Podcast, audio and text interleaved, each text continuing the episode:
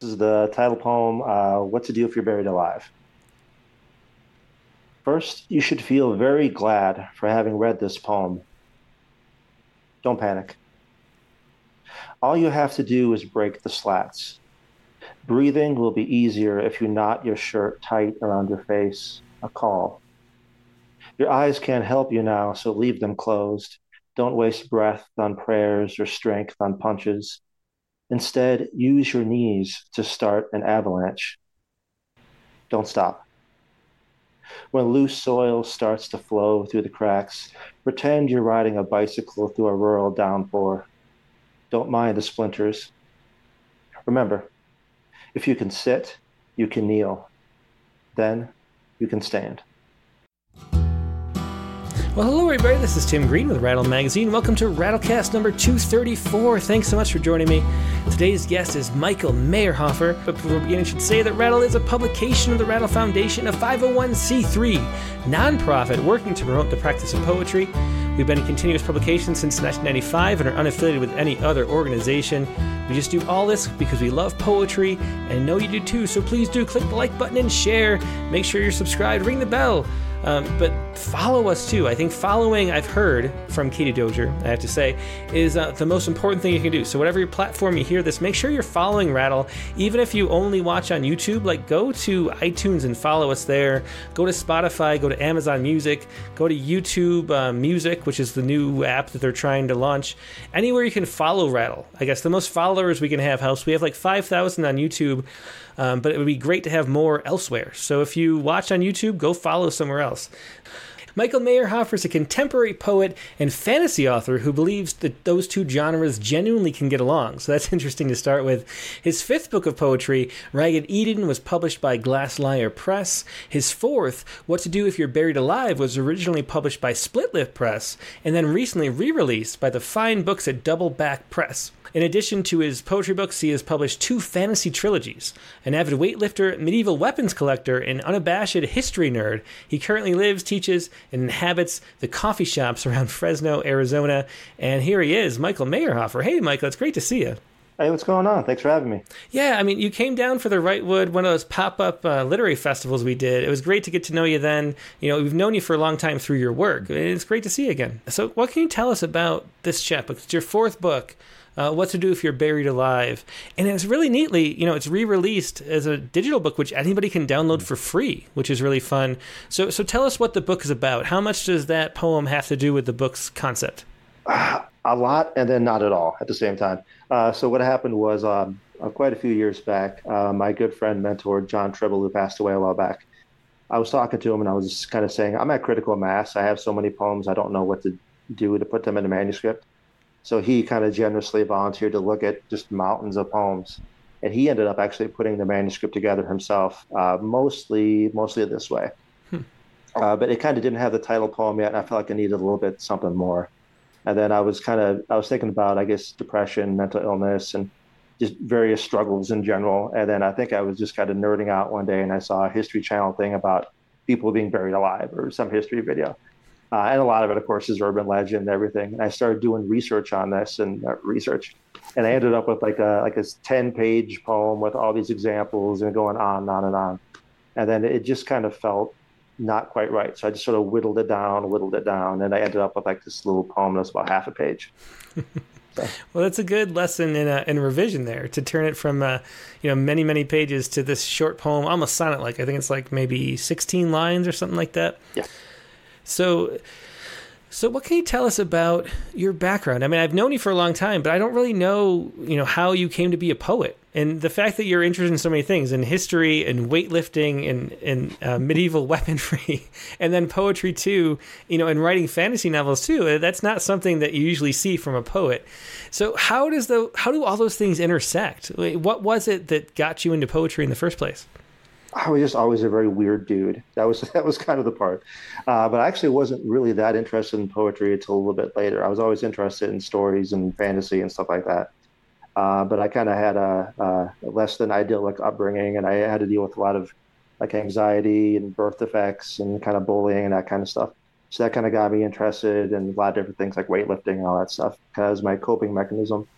Uh, but then um, I kind of dabbled in poetry a little bit. And then when I was 20, uh, my mom passed away. And I was in, in course of dealing with that, that kind of dredged up all that bottled up Midwestern angst. And so all of that came out. And um, I realized that as much as I love fiction, I, I couldn't address it directly. Like, you know, because when, when you write a story, even if the character is basically you, you still have to give it that backstory. You have to build it up. Whereas, like, there's a certain immediacy in poetry. So I think I, I'm pretty sure it was What the Living Do by Marie Howe. I read that in the class at just the right time, and a few other books, and a lot of Sharon Olds stuff and Diane Luck stuff. And I just started writing uh, and wrote just the worst poetry ever written by a human being for years and years and years. Uh, and then I kind of, you know, I was lucky enough where I went to uh, undergrad at uh, University of Iowa. They had uh, the Prairie Lights bookstore there, and in the coffee shop they had just tons and tons and tons of journals like for free, just stacks and stacks. So I kind of just that was kind of my my crash course. I would just sit down with my overpriced coffee and like a stack of 20 journals or something and kind of go through it and just kind of try and learn the best I could. Hmm. So, so there's a very personal reason to be writing poems. That you know, poetry as healing is something we talk about all the time on this broadcast, and it seems like, uh, you know, the the fantasy maybe was for for fun and and for a career, maybe, and then the poetry was for yourself. Is there a clear distinction like that? It's hard to say because to a lot of people they do sound very very different, and to me they don't seem different at all. Hmm. Uh, it's just like it's just different tools in the toolbox. Like I, I'm also really into quote unquote Eastern poetry like a lot of haiku and and senryu and tanka and all that stuff. And it was all just self taught. I'm, I'm not an expert at all, but I remember I was teaching a little workshop on that and and talking about it and it kind of explaining that for me it's just different tools in the toolbox because certain ideas if I sit down to write it as a, I'd say a lineated poem and it's just not working, I, I could switch to a prose poem. Or I could switch to maybe a, a flash fiction piece or creative nonfiction or whatever. Uh, and then so the, the leap to sci-fi fantasy is a little bit different, but I kind of feel in a weird way that it's getting at the same stuff in the opposite way, mm-hmm. right? Because like there's an argument, it's like the Stephen King thing about you know writing for yourself versus writing for for an audience, and he makes the point, and I think on writing that both audiences or both artists are basically uh, equally selfish. I think that's true, mm-hmm. right? So I, I kind of like being able to look at it from different ways and you know, kind of get at maybe some kind of cultural commentary while having fun writing a, a fantasy story or a sci-fi story. And then you can switch back to something a little more personal. Yeah. Well, uh, let's talk about something a little more personal too with a poem. So the next one up you have is My Mother's Autopsy. And you talked about how, you know, this was the, the event really that got you into writing poems. Uh, so why don't you read that? Sure. Sorry, I have to watch my hand here. I'm having technical issues. my Mother's Autopsy. A man with a Scottish accent calls to say he's found a blank verse sonnet in her ribcage, folded up like a love letter. I can hardly express my disbelief before he moves on to the haiku on the underside of her eyelids, the pantoum bracketed in vertebrae, a rather bawdy limerick buried in the saccharine junkyard of her kidneys. I didn't know, I say, as he lauds the ode wreathing her navel, the erasure where her thighs meet. He lowers his voice, says he knows we've asked to get her back in ash form, offers to read some before feeding the rest to fire. But this is where it ends, thanks to the alarm clock spurring me down the freeway with the sun in my eyes. So many exits before the real one. Still, I can feel her beside me, saying nothing, except to apologize every time a bump causes her arm to brush against mine. And that was my mother's autopsy. Another poem from Michael Meyerhofer. Uh, so, so Michael, uh, you know, we see we've seen two poems so far, and the thing that always stands out to me with your work, even as a reviewer too, you know, I love the reviews we published of yours way back when we actually published reviews, and there's something about the the clarity and honesty of your reviews that worked really well. And that's how your poems work too. I mean, there's not a lot of, you know, flowery extension. You already talked about, you know, condensing that first poem down from many pages until its essence, uh, which is a really short, tight poem. So, so what is your philosophy like for writing in general? Is that a big part of it? I think one of my main philosophies I guess it has to do with the the idea of accessibility, but I despise pretension. I hate pretension so much because uh, I always think that. Uh, well, I kind of go back to uh, what's the Sharon Olds poem, "Oh, do a composting toilet," which is a kind of a, a funny poem. Uh, but mm-hmm. then it makes the, the point later that there is like this commonality, um, kind of joining everything together. And as I read that poem, I remember thinking that if you're trying to in a way, your poems are like your little mini philosophy for life. Even if you don't always adhere to that poem, it's like a little philosophy in a glass bottle. And like if that philosophy doesn't acknowledge the presence of of awful things too, then it's it's it's too elevated, you know. Mm-hmm. So for me, it's it's it's kind of trying to strip it down as much as I possibly can, and have it feel honest. Yeah, you know, whatever yeah. that means. Yeah, well, that's really clear. I mean, reading the poems. Um, so, so why is it why do you think that not being pretentious is so important? Because I, I, agree with you. I mean, you know, our little tagline for Rattle is poetry without pretension, and I think it's really important to counter that, you know, concept within the the culture more broadly.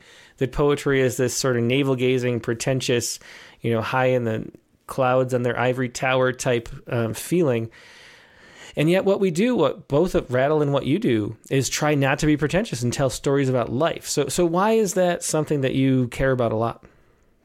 I think it's because I, am kind of approaching it from that kind of that working class background. Because to me, this is it's not about like I guess popularity. It's certainly not about money because there really isn't any money. Uh, it, it's just about it, it's sort of my artistic version of like I guess a philosophy class, but it, you're not contemplating the philosophy to um, to try and be pretentious. It's to try to figure out how to get through life. So when I write these poems about that, the one about my mom, for example, um, it's kind of a Midwest thing, I guess, but you you don't really share your emotions very much. So even though she was my mom, I literally came out of her body, but I always felt like I didn't really know her, mm-hmm. and not that she was like hiding that, but I just I we just didn't communicate. So I guess that's probably where the subconscious thing in the poem came from. Like trying to get to know this person and in some deeper way now that they're gone and all you really have left is your imagination but if you want that to be as honest as you can i think you have to strip it down as much as you can yeah yeah uh, what, what did uh, you know coming from a working class background. What did everybody think when you started you know dabbling in poetry? Was that something that was surprising to everybody or was that expected? You know was they say oh michael that, that makes sense. Michael's writing poems now. I don't think they really batted an eyelash actually, because there, there's so many like like stereotypes going along with academia and and literature and art and everything. I found that the people who were the kindest about what I did and the most supportive were people who really weren't necessarily in academia, and just you know wanted to wanted to support me. You know, uh, people I went to high school with or worked with at a factory would would hear this or that, and then go look up a poem and then uh, say something and kind of gave me a little compliment. And it was they always included a statement like, "Well, I don't know much about poetry, but I just wanted to say I, I really enjoyed that. You know, it really made me think about, you know, losing my dad or losing my wife or whatever. You know." So. Mm-hmm. And what do you think about you know how to cut through that? Idea you know that poetry is not for me which is the thing that's so hard we, we all love poetry here everybody watching this probably loves poetry and the way it helps us connect with people and yet most people don't understand how valuable it can be and how useful and, and how much we can connect with poems and, and what they can do. Is there is there something you know what has your experience been in showing poetry to people who don't usually read it? Mm, usually what I the first thing I find is everybody says, I don't know much about poetry, I don't like poetry, I think it's stupid. And usually what they're basing that on is that moment in maybe high school to grade school where uh, they were, you know, reading a Shakespearean sonnet, which is is beautiful, or a Robert Frost poem, which is beautiful and it's well done and it's genius, but it didn't quite click with their experience. And if they had if they had seen poetry that was maybe a little bit more contemporary to their situation or background, and then later kind of reverse engineered it and saw how that evolved from from Shakespeare or whatever, they would have had a little more appreciation from it. Mm-hmm. I think it always goes back to me. One time I was in a bookstore, I think it was the same one I mentioned earlier, but I just overheard someone, uh, a student came up to the, the, the little storekeeper guy and was said, "Hey, I got to write a, a, essay about a poem. I don't know what the hell I'm doing." And he said, well, "Okay, well, what you need to do is don't just grab a poem and don't just grab a book off the shelf. Look through these for a few minutes, find one that actually resonates with you, like it, it says something to you that you don't really understand, but you just feel like you know that writer a little bit. You feel connected to it. Mm-hmm. I think that's kind of the thing. So. Is there a certain poem that, that you think is really good to share? I, I, was thinking about as you were talking a time, you know, I was reading a book of poetry, um, an anthology, I think, uh, while I was working. Um, it was at a, at a safe factory like adding the concrete to safe frames was the job for a little bit of time in the summer. And somebody's like, "What the hell are you doing on your lunch break, reading these books?" And so I read, and it was uh, they had "They Feed They Lion" by uh, Phil hmm. Levine, of course. And everybody, it was one of those weird, magical, almost experiences where everybody sort of the people in the break room gathered around, and I read that poem, and they really for a second understood poetry, you know, and appreciated it, and maybe you know started enjoying it more. Do you have any experiences like that? Any certain poems that you feel like resonate with with the people around you that don't necessarily read poems? Oh, absolutely. I think the first one that really connected with me, I already said Marie Howe, uh, What the Living Do. Because if you read that book, it's extremely just stripped down, bare bones, very, very, very stark. Uh, it's not all what you're expecting if you're coming out of a high school class, you know, which is not to knock high school teachers, but it's just kind of the way the curriculum's set up. Uh, that's one example, but uh, probably my personal favorite poem is probably Suicide Song by Tony Hoagland. Um, I've taught that poem in classes. Um, I've taught creative writing for um, 10 or so years. And I, that, I always included that poem, and almost everyone said that was their favorite poem of the year. And we mm-hmm. covered dozens of poems. So, well, let's hear another one of yours. So, what do you want to read next? Oh, let's do cosmology in reverse. Okay. After the mile wide mushroom cloud shrinks into itself, then sings upward like a tiny metal angel after ashes roil into a laughing multitude that bathes its way into clothes, after a rifle thin boy trades his weapons for a sandwich, after bowmen catch arrows by their feathers and return each point to its cradle, after the soil rises and enters us, then wriggles out our mouths so that our bare hands can shape it into flesh, we press like clay onto bones after spears somehow stitch the gaps in fur by kissing them. After every beast has risen and thanked its creators with just a widening of the eyes, after cells fuse and trees drink in their own leaves, all drawn tight as a seed, a fist, after fingers, after me, after you. Yeah, another beautiful poem that was Cosmology in Reverse by Michael Meyerhofer. And, you know, we've seen a few poems, and you mentioned already revising one way down. The theme for this week, sort of, is uh, revision, because we have a revision prompt coming up. And uh, on the poetry space, we're talking about revision too. Uh, what is your revision process like? Because I one of the things that I notice, especially in your poems, is how great your line breaks are. And that makes me always wonder if the poem was written lineated in the way it was, or is one of the processes of revision to find the right line breaks? Because you have great use of enjambment where it adds, you know, as you're breaking across the line, it adds a whole lot of sort of tension. You don't know sort of what's coming, and then there's that anticipation and surprise that's fulfilled, and it really propels these shorter poems forward. Is that something that you find that you you you find the right shape and line length in the revision, or do they come out lineated in the way that they do? Uh, both, which is a cheat answer, but I'll say it anyway. Uh, so I had a in grad school, I had a, a, great teacher, Judy Jordan, who really, really, really hammered line breaks into us, and just kind of taught it that okay, yeah, you can do a longer line, you can do a prose poem, and when you do a prose poem, you you kind of sacrifice the double meanings and that pause and all that energy, but you get the energy of reading more frantically, right? So it just it really just comes down to how you want to build energy in the poem. So over many many years and you know a million awful unreadable drafts you, you, you kind of start to think in that like three dimensional way. That sounds pretentious but it's true. You, you kind of think where you're going to break the line as you're writing it but that doesn't always work. It blows up all the time. Uh, so when you do that um, another revision technique i'll do is the first stanza kind of shows me how the poem is going to be but sometimes it lies right? So if I if I write that stanza and then I write the rest of the poem and it just doesn't look pretty, like it has to look good on the page, no matter what it is, uh, then I'll kind of read it out loud to myself over and over and over again. And then if I eventually decide, okay, I like the sound, but it just looks ugly and I don't like the breaks, then I'll kind of play around, you know, maybe like uh, long couplets or tercets or one uh, long skinny stanza or a prose poem or just just whatever. Um, one of the things I really like to talk about when I'm when I'm doing revision workshops is just really different ways to kind of turn the poem on its head. Because when you write it, you know how it's supposed to be, right? But you don't know how it's supposed to be yet because it isn't finished. Mm-hmm. So it's kind of hard to like kill your darlings unless you really just flip everything over. So like one one exercise I'll do sometimes is uh, this that's somewhat inspired this poem. Um, I'll write a poem and then I'll write it in reverse.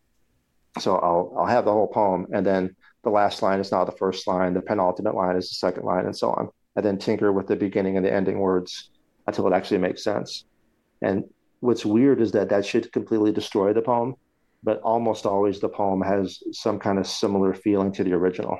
Mm-hmm. I don't know why that is because all the le- all the leaps are immediately different because you're connecting different things, but kind of the weird associations. Well, that's really interesting. Did you do that with cosmology in reverse? Was it? I don't. Uh, yeah. I think this one I didn't do that. I just had that in mind, but I was um, just kind of a. I was just thinking of different things, watching them like on rewind. So if you watch like a battle or a hunting scene or whatever it is in reverse, and like kind of what that what that means. For some reason, just watching that like stuck in my head. I, I didn't know what it meant. So when I was doing the original version, it was much much longer, and I was trying to kind of wrap it up in a neat bow about what the philosophy was. And I realized I don't consciously know. so one of the things with revision is kind of just to kind of get the hell out of the way of the poem, if at mm-hmm. all possible, and let it kind of tell me where it wants to end. Uh, and it, and one of my rules is that it has to be something that's not too abstract, like it has to be an image or an action or something. Hopefully. Do you feel like you're uh, like two people while you're writing the poem? Do you feel like one of you, like some section of you, knows what the poem should be, and the other one is sort of struggling against it? Because that's a sense that I get a lot of the times. And as you talk, I was thinking about that. You know, it's it's like the poem is there, but then the other part of you added too much stuff, and you have to like carve away at the heart of what actually you wanted to say the whole time. Is that the experience for you? Kind of, yeah. I, I, kind of feel like a raving mental patient and my own therapist are having a conversation in the poem in my head as, as I'm doing this. And I'm trying to figure out what to do with like whatever like trauma or uh, question or just curiosity that I'm trying to hammer through. Because a lot of times I don't even know necessarily why I'm writing the poem. It's just it's like a like a physical impulse, like taking a breath. Like I'll see something on the news or I see something online at a grocery store or whatever, and it's like I have to figure out a way to write about that but I have no idea what I want to say yet. well, you mentioned uh, hammers there, and your website is Trouble with Hammers, and that's something I've always wondered. Uh, what is the why is the URL Trouble with Hammers? How does that relate to everything that you do? Oh, my buddy Jared Sexton, uh, he's a fiction writer. Uh, we were sharing an office, and I was trying to figure out my URL, and he knew that I had a poem called Trouble with Hammers that had won a contest. I, I can't remember if Bob Hicok or one of my favorite writers had, had judged it and so that was one of the kind of like my flagship poem at the time. So he's like, why don't you just call it Trouble with Hammers? Mm-hmm. I don't know if anyone ever gets that reference, but well, now now we all do. So thanks for sharing that. um, well, let's hear another poem. Uh, what's up next? Okay. Let's see. It's a little bit of a darker one. After my stepbrother gets shot and killed by cops in Milwaukee. The day after she sees her son dragged from the street like roadkill, my stepmother returns to work. My father tries to stop her, afraid she might end up serving the same men they saw on the news. Implacable Confederate statues finally granted an excuse to open their holsters. But right now, she'd rather hear the cash register than her own heartbeat. And so for hours, she fills bags with sandwiches plumed in lettuce and tiny cauldrons of broth, black forks with brittle tines, white napkins that stain so easily, pausing sometimes to dab her eyes or silence a buzzing phone. Strangers ask if she's all right. Just something I'm dealing with, she says then takes what they give and returns what they're owed. And that was a really powerful Poets Respond poem. Um, after my stepbrother gets shot and killed by cops in Milwaukee. And, you know, one of the things that you do very frequently, Michael, is contribute to Poets Respond and write news poems. And it was, you know, shocking and really sad to hear, you know, this story touched you so personally. What was it like to you know, learn this news and then write a poem about it? Was it something? Did you have any reservation? I guess because the news was so close. That's what I wondered when we published this poem uh, a couple years ago. Yeah, I, I definitely did, uh, but it, it's kind of contradictory. I had reservations about it, but I also knew that I needed to write it because I kind of didn't know what else to do. Um, I was just sitting around. I got a text message from my dad telling me what had happened, and of course, I you know I'm freaking out. I hop online and watch some news stories, all of them contradictory and totally contradicting what I've already heard, and and so on, and just having all that like emotion. I'm mm-hmm. also someone who who follows. Uh, I kind of hate this phrase, but social justice issues pretty well. Mm-hmm. So this is uh, a similar thing to what I'd seen, you know, a thousand times, a million times on TV. But what you always hear is that it's not really necessarily real till it's personal. Mm-hmm. And, and, and in a way that I felt, I think that's definitely true. I mean, it definitely hit in a different way. And I just, I didn't, I kind of sat down, was like, I have to write something about this, but I have no idea what to say. And I felt the more I kind of, I guess, had versions where I was kind of ranting and kind of pontificating, it just kind of felt two dimensional. It, it, didn't feel respectful of the topic. So eventually, what I kind of ended up doing was just kind of taking myself out of it almost. And then when my dad was telling me the story about uh, what my stepmom had said and done, I kind of just ended up, you know, letting her be the be the center of the poem.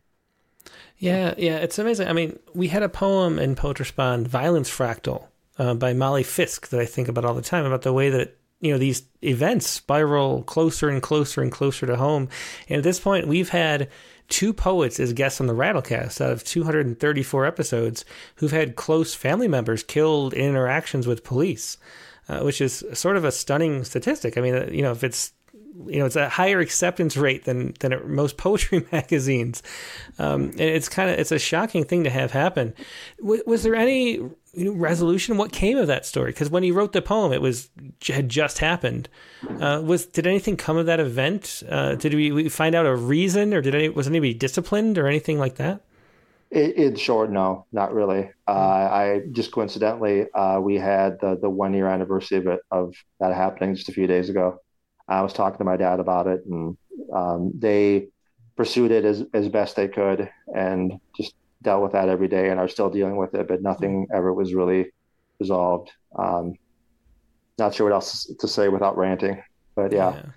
they uh, there was kind of there's there's an allowance in in the law to kind of let certain people do essentially whatever they want so long as they can say they felt scared.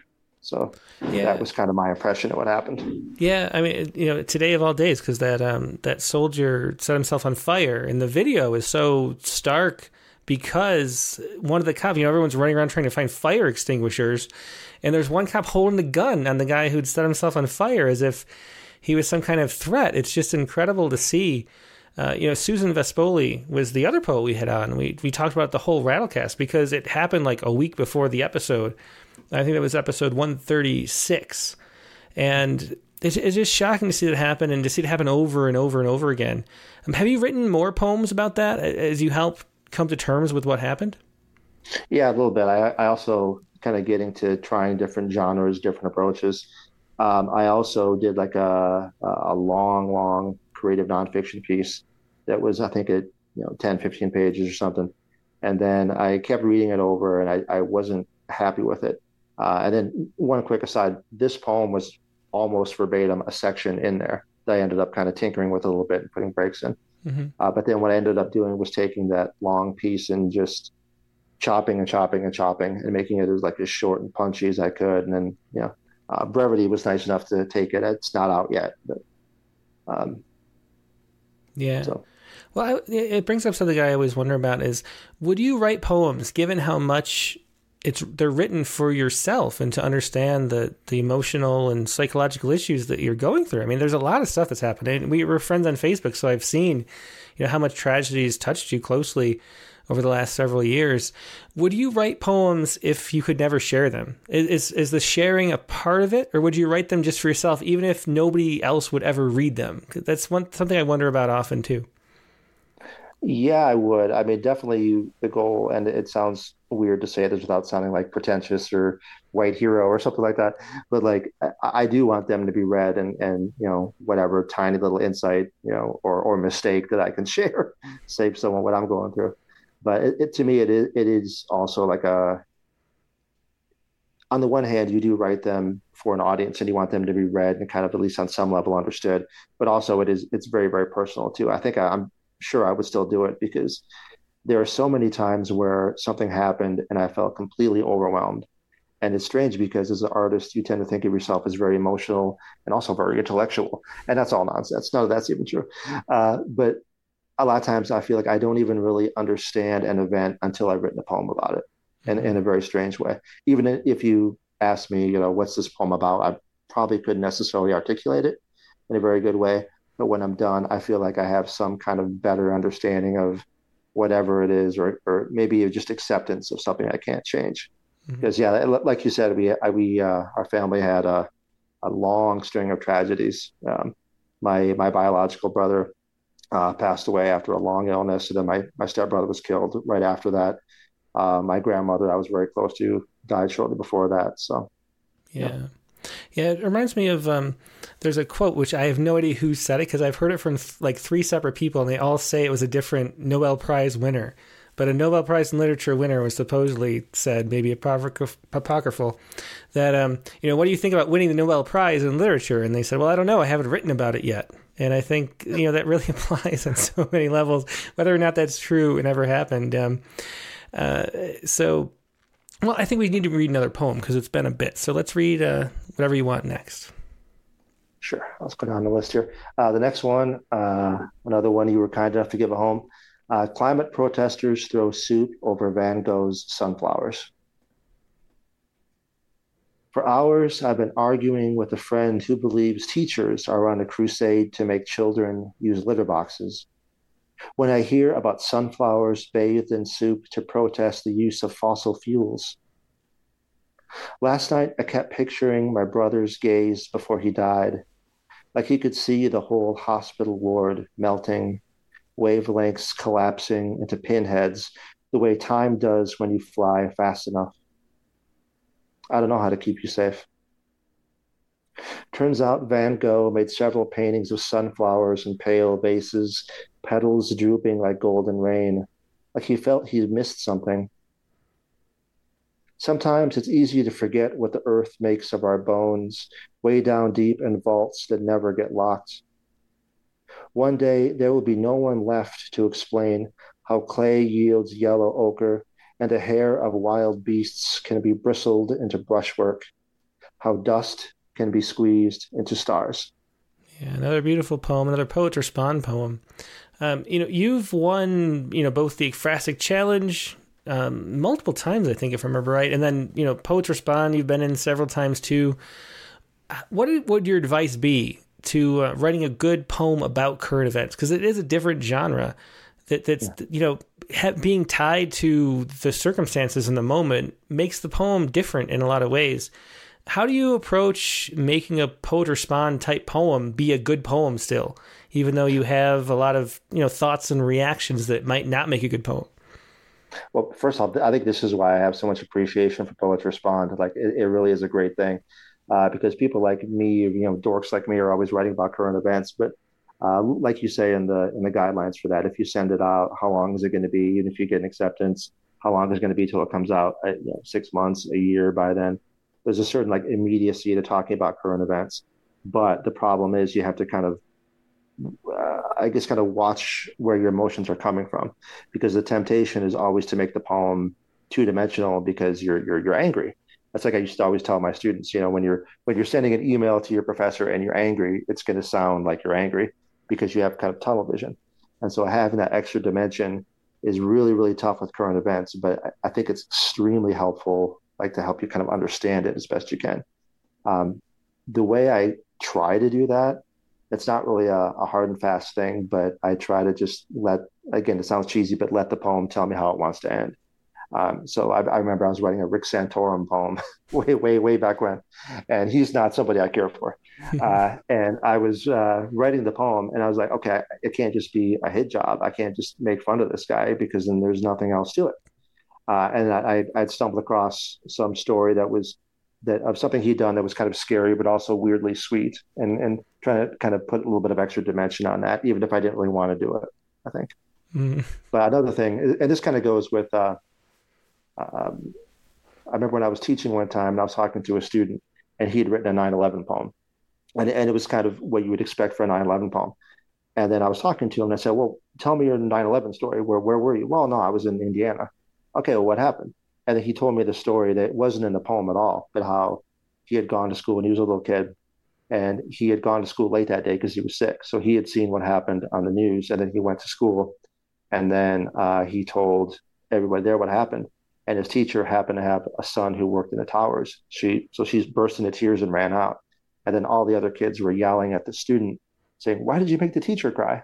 Mm-hmm. So that was his 9/11 experience, right? And when I thought when I when he told me that, I, I was like, that has to be the poem, right? even if you don't know what that means. That that that's that's your personal involvement in it. So I think it's like trying to find your personal connection, or and or kind of be being willing to take yourself out of it. You know, like like we maybe we don't need to hear the the author's the narrator's opinion. Maybe we just need let let let the story go to another character. Mm-hmm.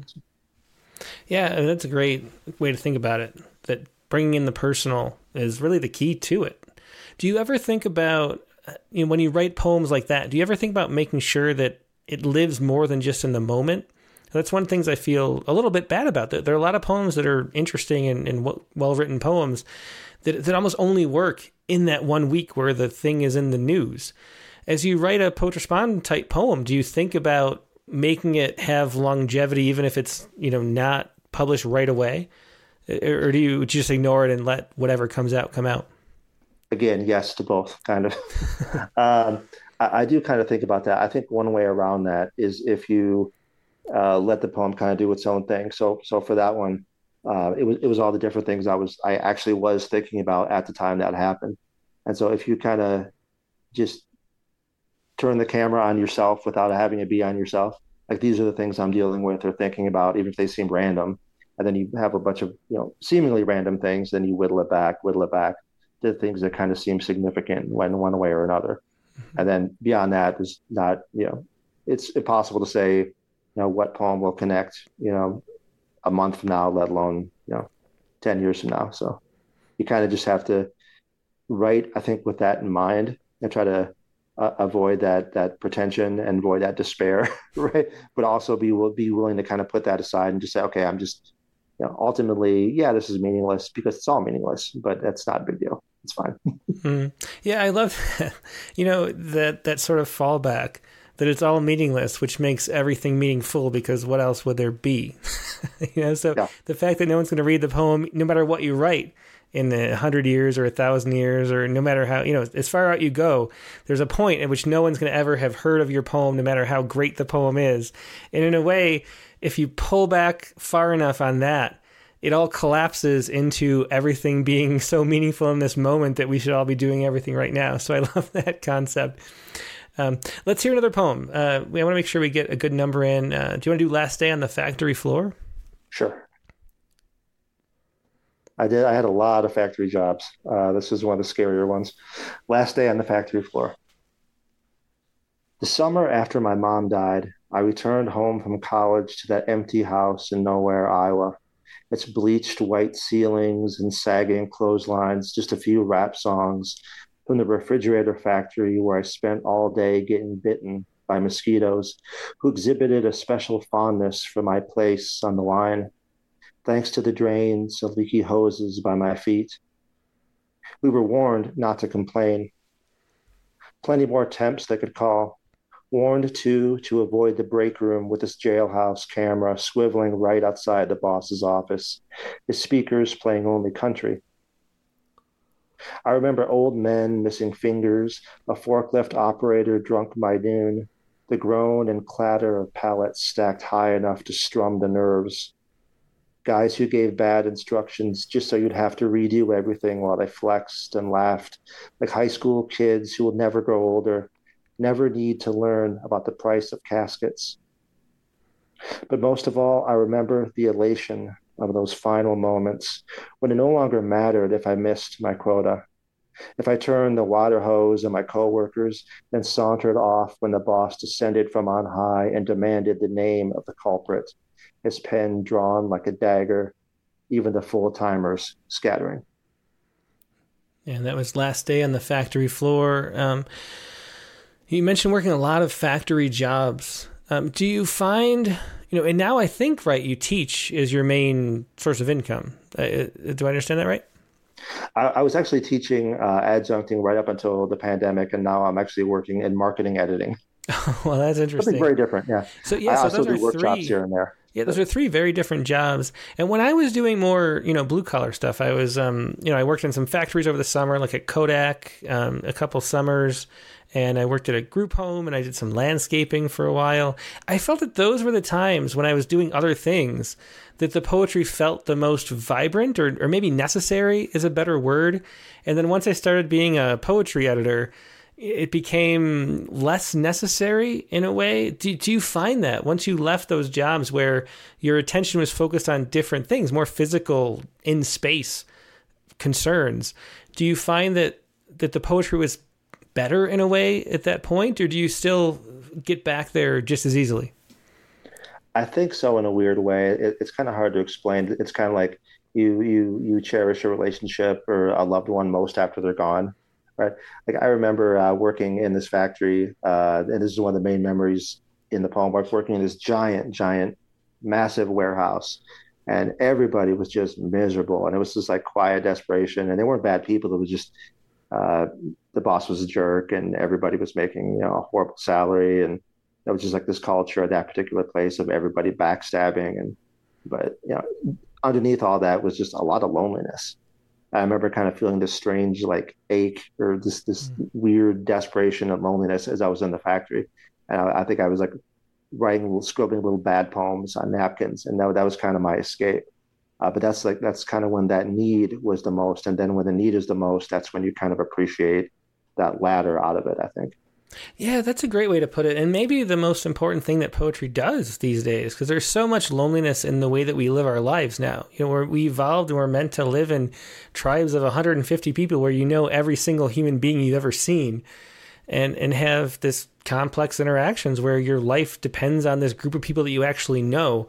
And now we hardly know anybody. I mean, I wave to my neighbors. I, you know, I try to remember their names, but I don't and, uh, you know, in a factory, there's sort of a camaraderie always between certain, you know, a few people I've always found.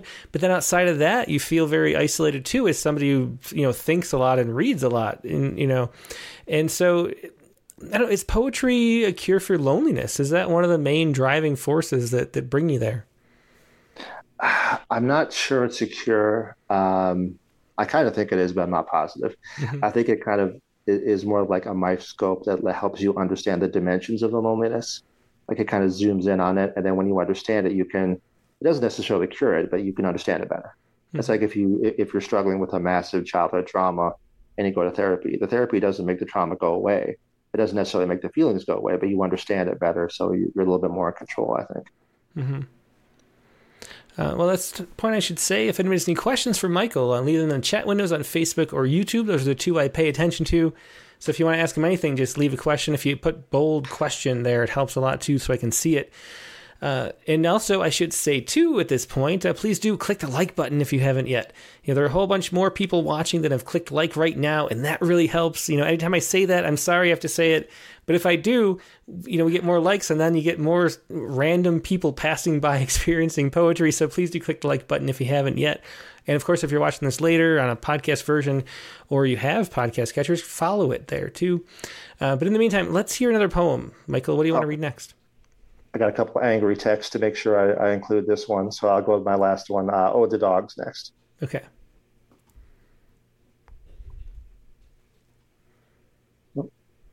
Oh, the dogs. I am tired of hearing about dogs used as metaphors for the uncivilized. Imagine a world in which humans possessed at least 20 times as many olfactory receptors able to distinguish the tang of cancer rising musk like from the bed sheets next to a smoldering ashtray, able to detect that one drop of blood in every five quarts of water, to know what you did last night, no matter how many times you soap scrub the evidence. It does not take savagery, but more love than we can muster to lick the hand you've sniffed, to love despite the perfume of sins we wear each day like a halo. Yeah, that was Ode to Dogs. Another beautiful ending, Michael. And many people in the chat have mentioned how great the endings of all these poems are. Do you have any advice to poets about how to find a great ending? Because I think it's something that you're def- definitely expert at. I don't know about that, but I don't. I, respond to compliments by trying to run away and hide under my bed. So I'll, I'll, work on that. Um, I think part of what did it is being what helped me get better at it was being really, really, really bad at it because uh, I remember when I first started taking workshops and first started writing, I kind of looked at poems, like I said earlier, as like a little mini philosophy or something. Uh, the problem was I was sort of like white knuckling the poem, and I like, you must get this interpretation, you must see it this way, and they were just boring. like they were just flat and joyless poems. And then what I gradually started doing, especially as I got more into like uh, quote unquote Zen poetry and Eastern poetry, was uh, being willing to kind of switch part of your brain off and just let the poem do its thing. Mm-hmm. Uh, and so, kind of in the back of my mind when I'm writing, and I come across uh, uh, what feels like a, a, punchy image or an action that just kind of falls from the sky and it's in the poem, I'm always kind of thinking in the back of my mind, is this where it should end? Okay, how about here? How about here? How about here? And then try to get off the stage as fast as possible, right? Just keep keep it short and sweet and, and focus on your imagery as much as you can. Yeah, I always think about it as like a freeway exit, you know, and uh, and I always worry that that I'm taking an exit ramp that I I could have kept going, you know, and I'm and I'm worried. I always worry. This is why I can't be a fiction writer, and I, am curious about that too, as somebody who writes fantasy novels. But I feel like I have to write poetry because I always want to take the first great exit ramp that I see instead of continuing down the freeway. Do you ever worry about that with poems that you feel a great ending and then the poem could have gone farther, but you took the the nice, you know, easy way maybe off of the freeway? Yeah, sometimes, yeah. Um, so I just coincidentally a few days ago, I was I was looking at some older poems and other books and kind of comparing it to mine and or what I'm writing right now and kind of realizing that over the years the poems keep getting shorter and shorter and shorter. uh, like I remember in grad school, I'd write like these two, three page long narrative poems, and it just they felt a little bit different. Whereas now I kind of feel like I'm I'm compressing things a little bit more. I don't know if it's necessarily bad or good. It's just kind of what feels like the right way to do it to me. So I think your style, like everybody's style, shifts over the years and then you can kind of stand in the road and try and stop it, but it won't work. So you have to just go with it. So. Yeah, well, that's a great a great piece of advice, I think. Um, so uh, Jimmy Pappas asks, uh, does Michael have a poem about his medieval weapons collection, and why do you have a medieval weapons collection? and that's something that I wanted to ask about too. You know, what is it about that that history and weapons uh, that that interest you? I think when I was a kid, um, my my dad got me Lord of the Rings and I started reading that, and it was it was I enjoyed the stories, but that was also like a kind of a bonding thing. And then from there, it just kind of uh, went from there. I started reading like Dungeons and Dragons books and just whatever I could find. And then um, I didn't always feel super close to my mom. We didn't always we weren't enemies, but we didn't always communicate in the best way, or didn't communicate very much. But she was very very supportive of my reading and my writing. So she, even though she didn't wasn't really into sci-fi fantasy at all, she'd go to the library and look for just stacks of books that I might like and bring them home, and I would, I would read them. I just kind of go from there, and that's kind of where my interest grew from there. Um, but no, I haven't read a poem about it yet. Somehow. That's really interesting. Uh, why don't you think you have? Is there a way that certain things are compartmentalized? I, I noticed, you know, you said you have a deep interest in history too, and I, you know, I know the fantasy novels sort of incorporate that. I imagine. Uh, but but I haven't noticed a lot of historical based poems either. Is there a way that poetry is for a certain thing and other interests are for other things, or is there not a lot of cross pollination? That's a fair question. Um, somehow it's just never really come up. I mean, so with with, uh, with the history uh, of like different tactics and battles and weapons and different types of, of metals and all, all these kind of things and the benefits and all that, um, I, I studied that a lot, and that that would find its way into the stories as kind of research that was fun to do anyway. Mm-hmm. Um, I haven't really. It just kind of hasn't come up yet that I've, I've had to plug that into a poem for whatever reason. Yeah, I took a class in the history of the English language, and I remember it being explained by the professor, who I wish I could remember their name, uh, but but as it being shocking how much weaponry played into the actual way that we speak. It was almost like the summary of the class because you have like, you know, the Vikings came with their huge battle axes and no one could approach them. And then they invented the, you know, the catapult or archery got better and so they could repel the Vikings. And then so you get these influxes of different languages. And then the French came in with their weaponry tools and added all of our, uh, you know, French language, you know, like the different words that we use, like venison and things like that. Uh, and so, you know, we, we sort of forget how much those things play into who we are today, unless you're someone who's really interested in history. What is it that draws you to history? Let me see. I guess I've always had an idea, and this sounds obvious, but you should learn from your mistakes as best you can. I try to learn from mine. I learn very, very slowly, but I think that applies to history too.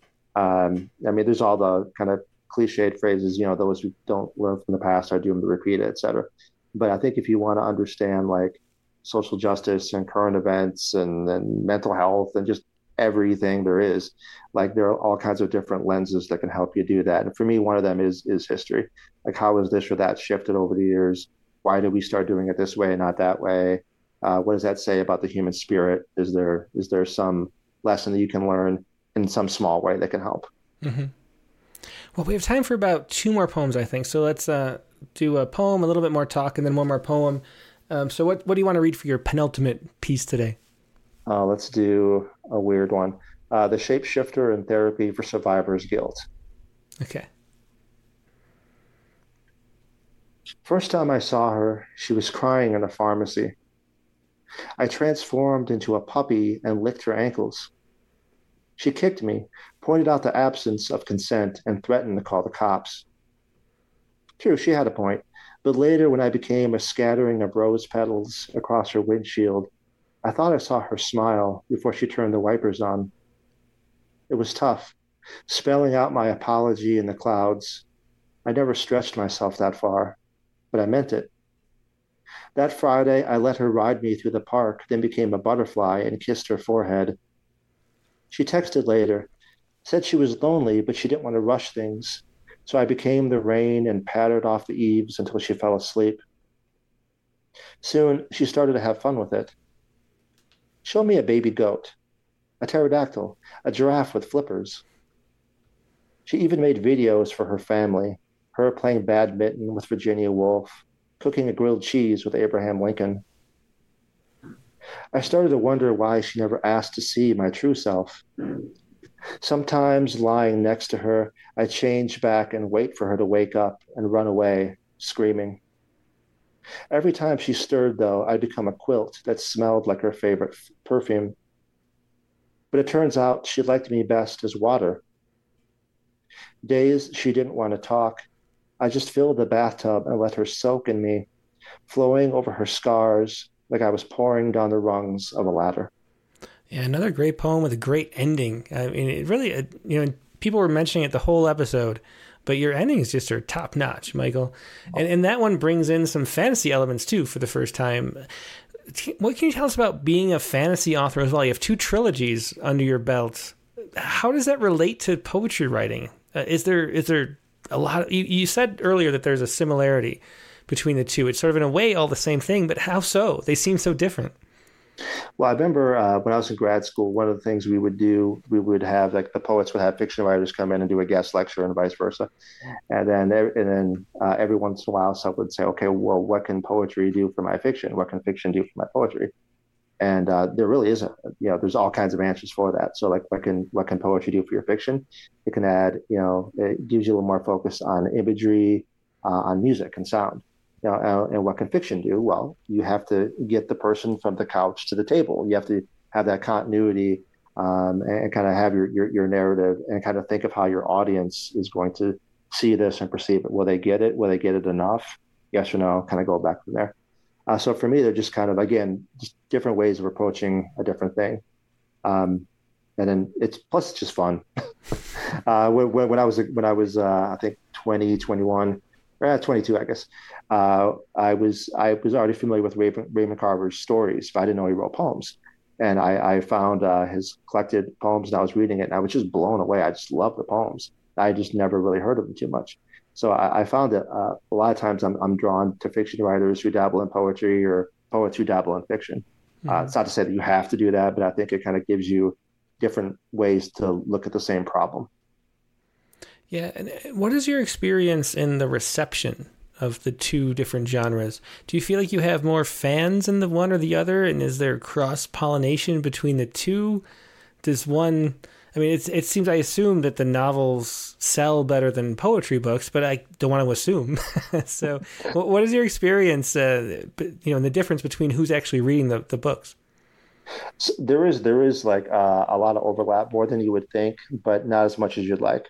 uh, I, I remember I got a one day I I had been told like how many fantasy copies I'd sold that month, and it wasn't a, a fortune, but it was it was a decent number. I also got uh, a royalty check from a, a, poetry press for all the poetry books I'd sold for that year, and then there were more fiction copies in the month than in in, in a whole year for the poetry book. Mm-hmm. But that's just kind of the way it is. So yeah, you have to just kind of accept your audience and go from there. Yeah, why do you think that's the way it is, though? I mean, as someone who loves both, why why is fiction so much easier to sell to a reader than poetry? I think it's because how of how poetry is taught, and that's I don't mean that as a knock against teachers. It's it's it's more of a, a societal thing, just in like our American culture. You don't really read a whole lot of poetry growing up, and what you do read is like the quote unquote safe stuff. I don't mean that it's safe poetry. It, it's just you know as edgy and provocative as anything else. It's just that it's been kind of sanitized in the eyes of society. Like no one, no. In other words, parents aren't going to complain about Robert Frost but they might complain about a Sharon Olds poem, mm-hmm. right? Because they, they, you know. Uh, so I think over time, you know, even teachers who really, really, really want to broaden their students' minds, the complaints come in, it gets difficult, and then you just sort of gradually kind of whittle it down. And before long, you have more and more young people who, you know, go into their grow up and go off to college, and maybe they didn't even know that there was such a thing as contemporary poetry. Mm-hmm. You know, so yeah, that's the thing. I always think about that because it's sort of it's not taught as if it's subversive. You know, it's taught as if it's something that you're supposed to, you know, be forced to take like your vitamins. Like this is something that you need to do to pass 7th grade English and you have to memorize a poem and it's some kind of chore that will edify you rather than something I often wonder if um if poetry would do better if we didn't teach it at all in school and just let people find it on their own and say, hey, what the hell is going on here? and find their own way. Um, do, do you think that? Do you think it's that bad, the, the way that it's taught? And, and how could we change it? Do you think do you think there's a possibility of poetry being taught in a better way moving forward? I think I think so. I'm not sure what that way is, but uh, as you were saying that, I, I, kept flashing back to that that Tony Hoagland poem, "Suicide Song," and just the looks on the on the students' faces when they see that poem for the first time, mm-hmm. and like the impact it can make. So I think it's it's a matter of you know, yeah, you want to show respect to all the generations of just these literary titans that came before us, but maybe reverse it. You know, give give contemporary stuff that a young audience can relate to a little bit more, and then again, kind of reverse engineer it and see how this led to that, which led to that, and so on. Uh, for example, like if you were to introduce uh, uh, a kid uh, to to movies, would you start with you know movies from the 1940s? Would you start with Citizen Kane or something like that, or or would you start with something more contemporary, then kind of work your way back? Mm-hmm. Now, you you wouldn't necessarily give them uh, uh, a vintage classic right away. Necessarily, you kind of build up to that. Yeah, yeah, that's a great point. Uh, let's do two quick questions from the audience. Uh, so Jamie Thomas says, uh, "Do you ever propose to write about a topic, or do you always feel uh, or sorry, do you ever purpose to write about a topic or do you always feel led to one? I would like to understand how deliberate your process is or whether it's more inspiration driven. Um, it's kind of both in a weird way. So when I when I hear something when when something happens or I hear something in the news or whatever, something clicks. You know, it's like if you have to hiccup and then you hiccup. I I have to write a poem and I sit down and write a poem. I just have to do it. Uh, and then I think early on when I started doing that, before I would actually sit down and write, I, I would be like, okay, what is the message I want to share with the audience? Which is the surest way to kill a poem, uh, because you you'll, you'll try to to force meaning into there, but by the time you you start here and here, that line or that meaning may not fit anymore.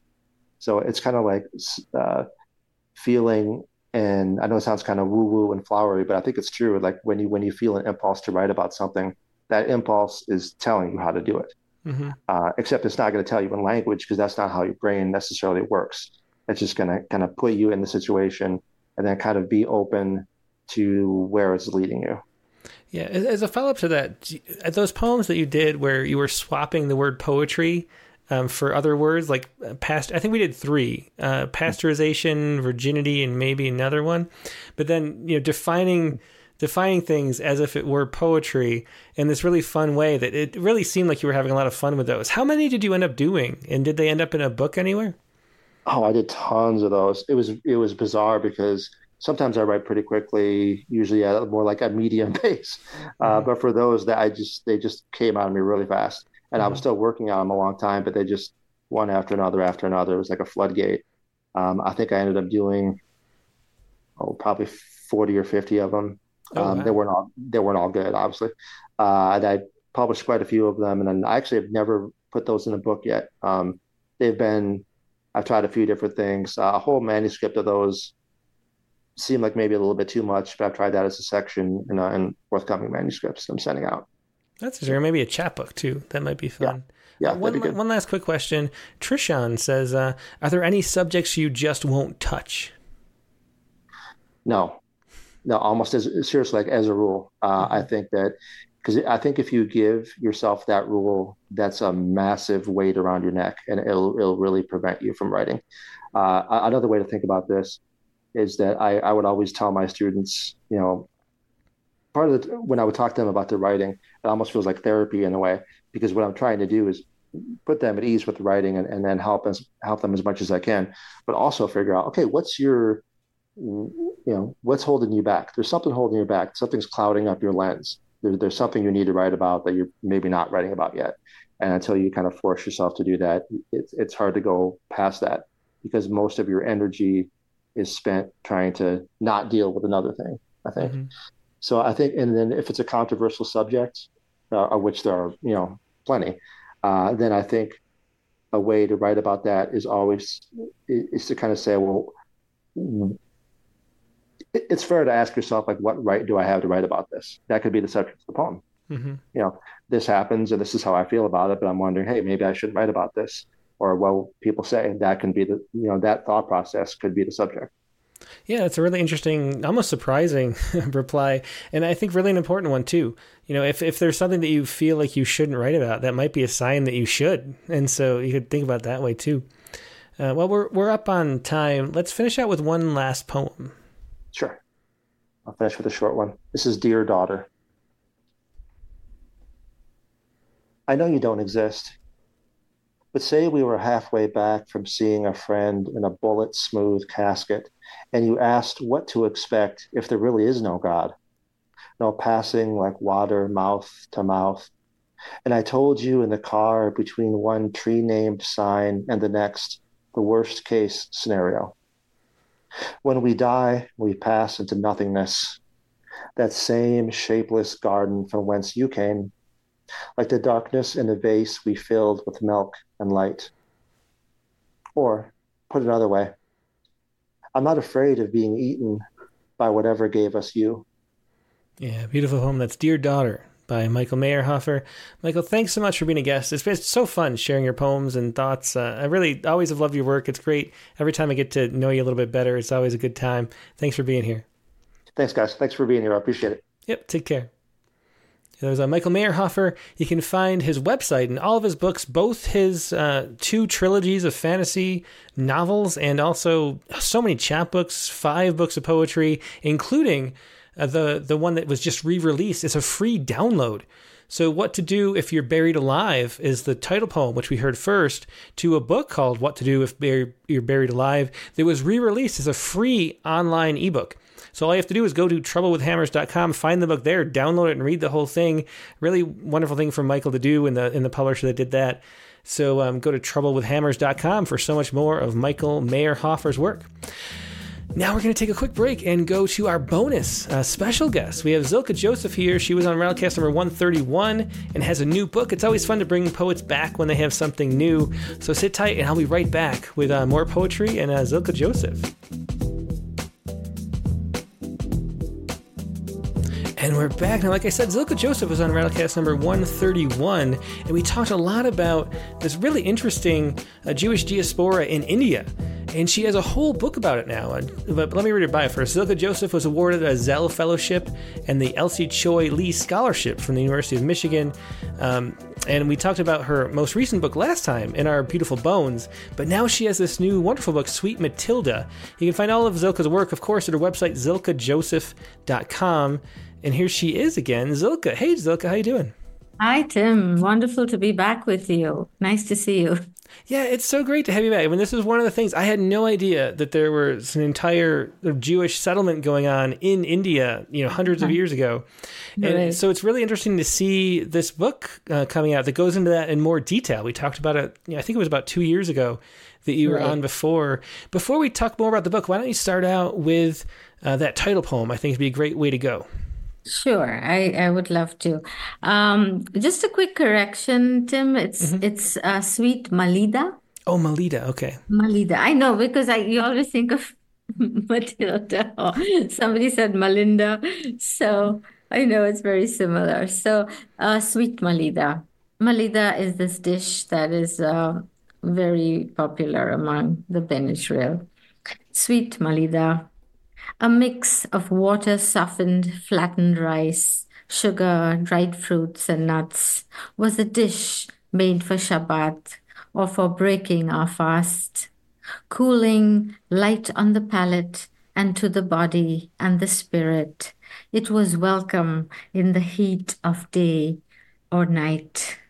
We had many foods in common with our Muslim, Christian, and Hindu neighbors and we often celebrated together their festival or ours.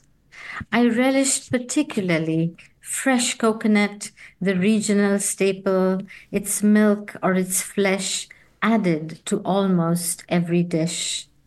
But this was to me the best way to eat it, finely grated by my mother's hands left unsweetened and sprinkled haphazardly on the malida, juicy threads with a fleck of stubborn brown kernel here and there that sometimes crunched in your teeth like sand, and you winced and you swallowed it, knowing that there was no simpler or purer or truer form than that.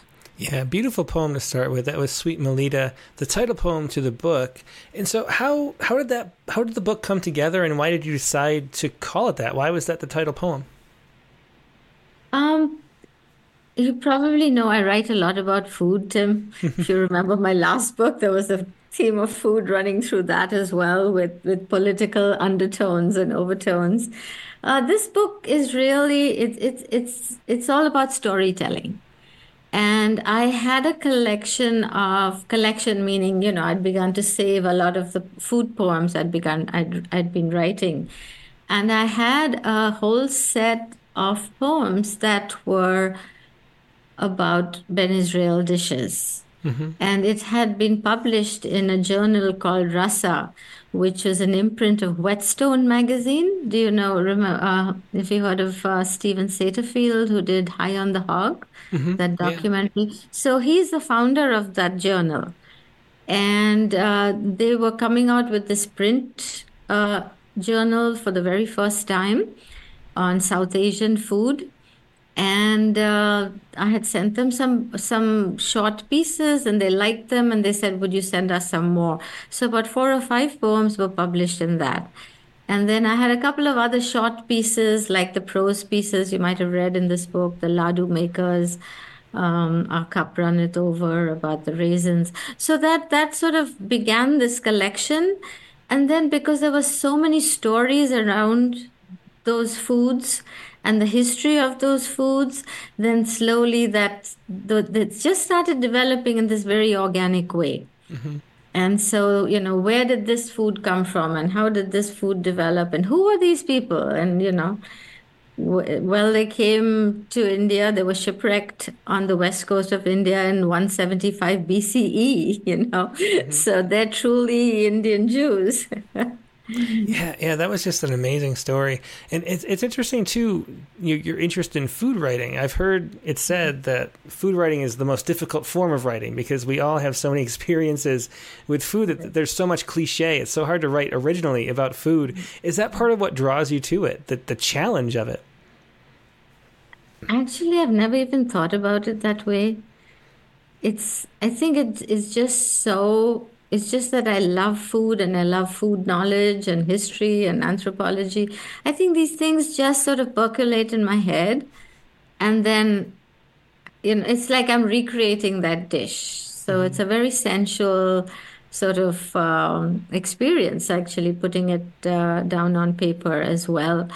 So I, I just think it's it's very much part of who I am. So I don't really think about it that much those ideas just come and then i'm describing the dish or i'm giving it the association with you know the biblical times or uh, with the prophet elijah as you see in this book because malida is made for um, you know the thanksgiving ceremony for prophet elijah.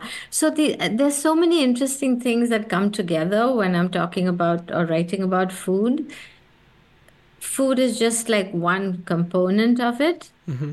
So again, I think it's it's something that I'm attracted to the storytelling aspect of it.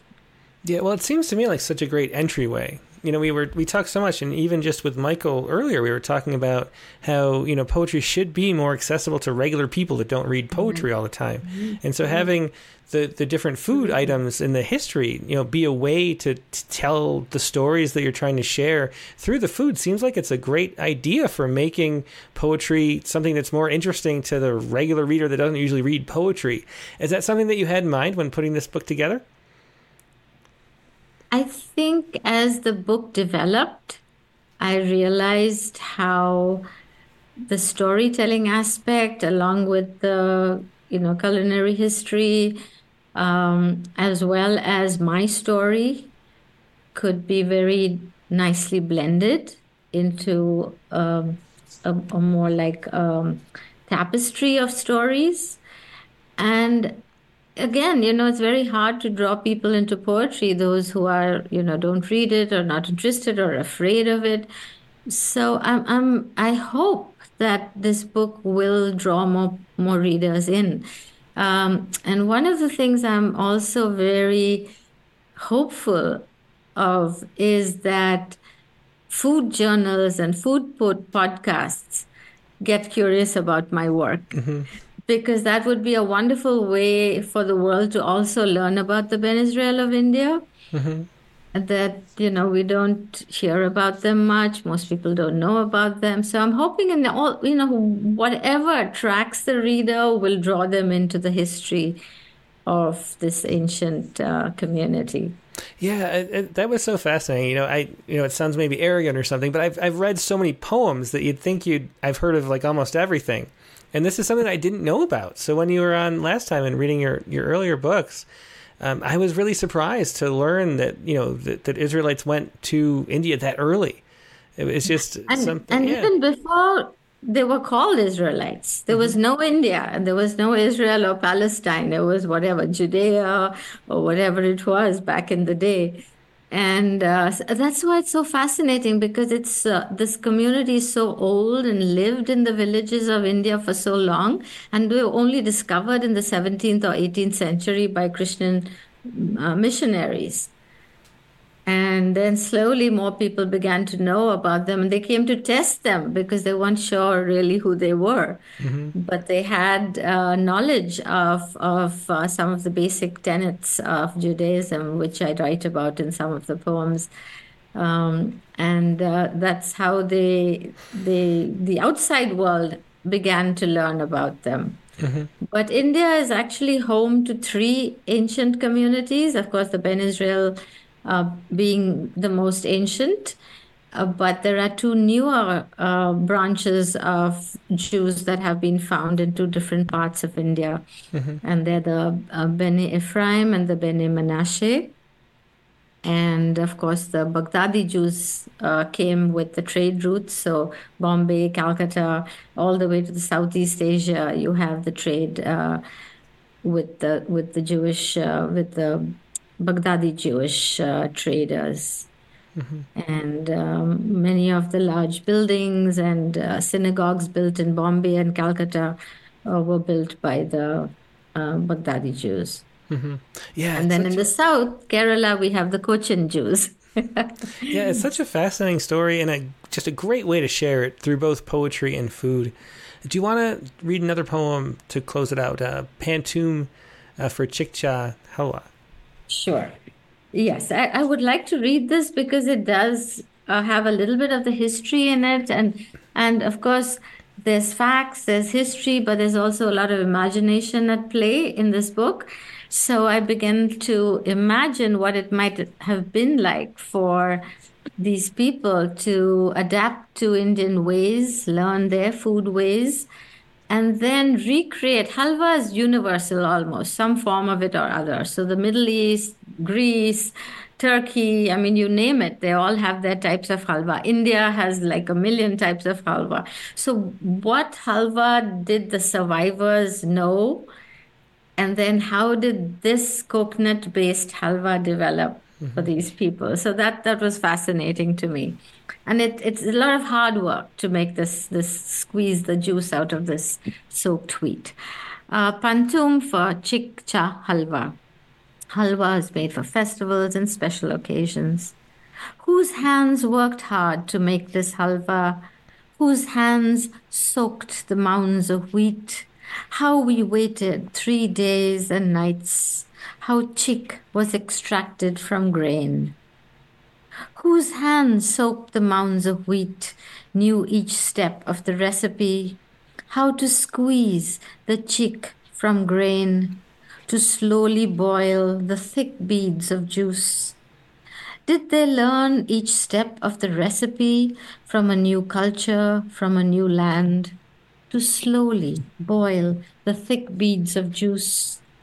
Did they miss loved ones left behind? From a new culture, from a new land, did they taste their ancestors' food? Did they miss loved ones left behind? Those lost in the deluge, shipwrecked? Did their tongues taste their ancestors' food? Was this so different from sweets of home? Those lost in the deluge and wreck would never come back to life so very different from sweets of home, sugar, coconut milk, colored pink, thickening. Those lost in the deluge, shipwrecked, would their spirits whisper old recipes? Sugar, rose tinted, coconut milk, thickening. Tired arms, bated breath, silky cubes cooling, do spirits whisper old recipes in a new land, new life, new history?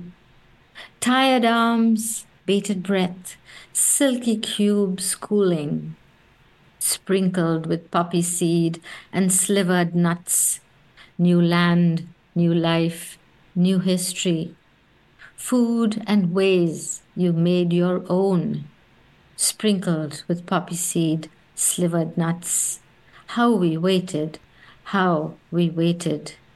The food and ways you made your own, your hands working hard to make this halwa.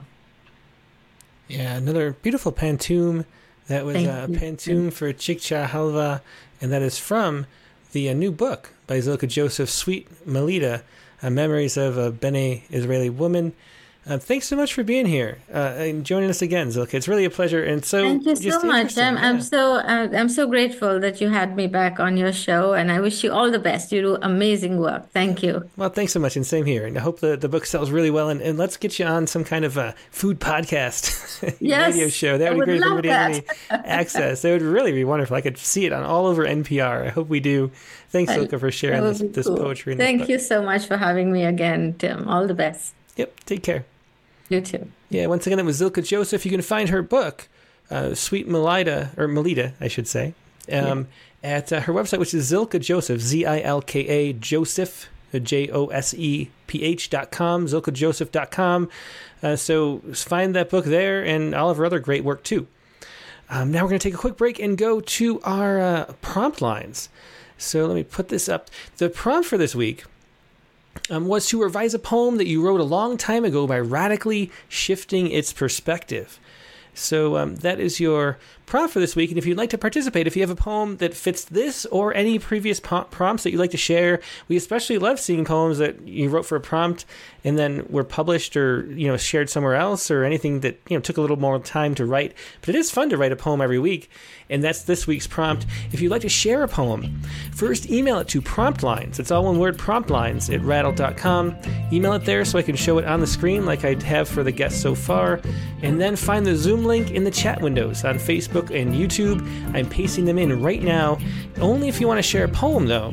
But if you'd like to share a poem, um, hop onto the Zoom and share it and email it to me. Um, if you just want to sit back and enjoy the poetry for today, uh, sit right where you are and uh, just enjoy it. That's the best place to be, is either Facebook, YouTube, or X uh, Live, so you can see the poems as we go. Um, if you go on the Zoom, just you know share your poem when it's your turn and go back to the YouTube feed where the uh, everything works best. So uh, there you go, um, and I'll be right back with the uh, prompt lines.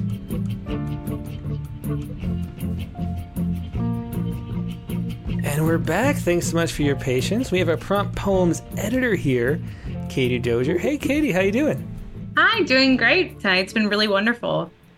Yeah, it has. It's been really fun. Um, and I should say, uh, if anybody, you know, let me know what you think about having those bonus guests because it's we're up to two hundred and what is it, thirty four episodes, and so at this point, um, you know, we have a lot of guests who have other books. And so the question is, do we want like what's ratio of like new guests to like returning guests?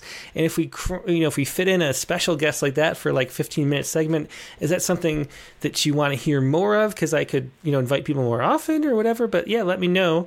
Um, but uh, Katie, so the prompt for this week, as we already said mm-hmm. was to write a revision, which is something that, um, as you might know, I'm not a big fan of revising poems. I've revised very few in my 43 years on this earth. Um, and, and, I think, um, you know, I'm kind of a revise as you go type poet. And if I, uh, if the poem doesn't go somewhere, I kind of just let it go and forget about it. So revising, this was like one of the most challenging prompts for me, to be honest. I didn't know what to do. Uh, what, what did you do for it? Well, I expected it, to be honest, to not be that hard for me, but it was challenging for me also. I did enjoy the trip down memory lane, which I hope was, to be honest, something I was hoping that everybody else would be able to see. I think it's really fun to see how much you've grown as a poet.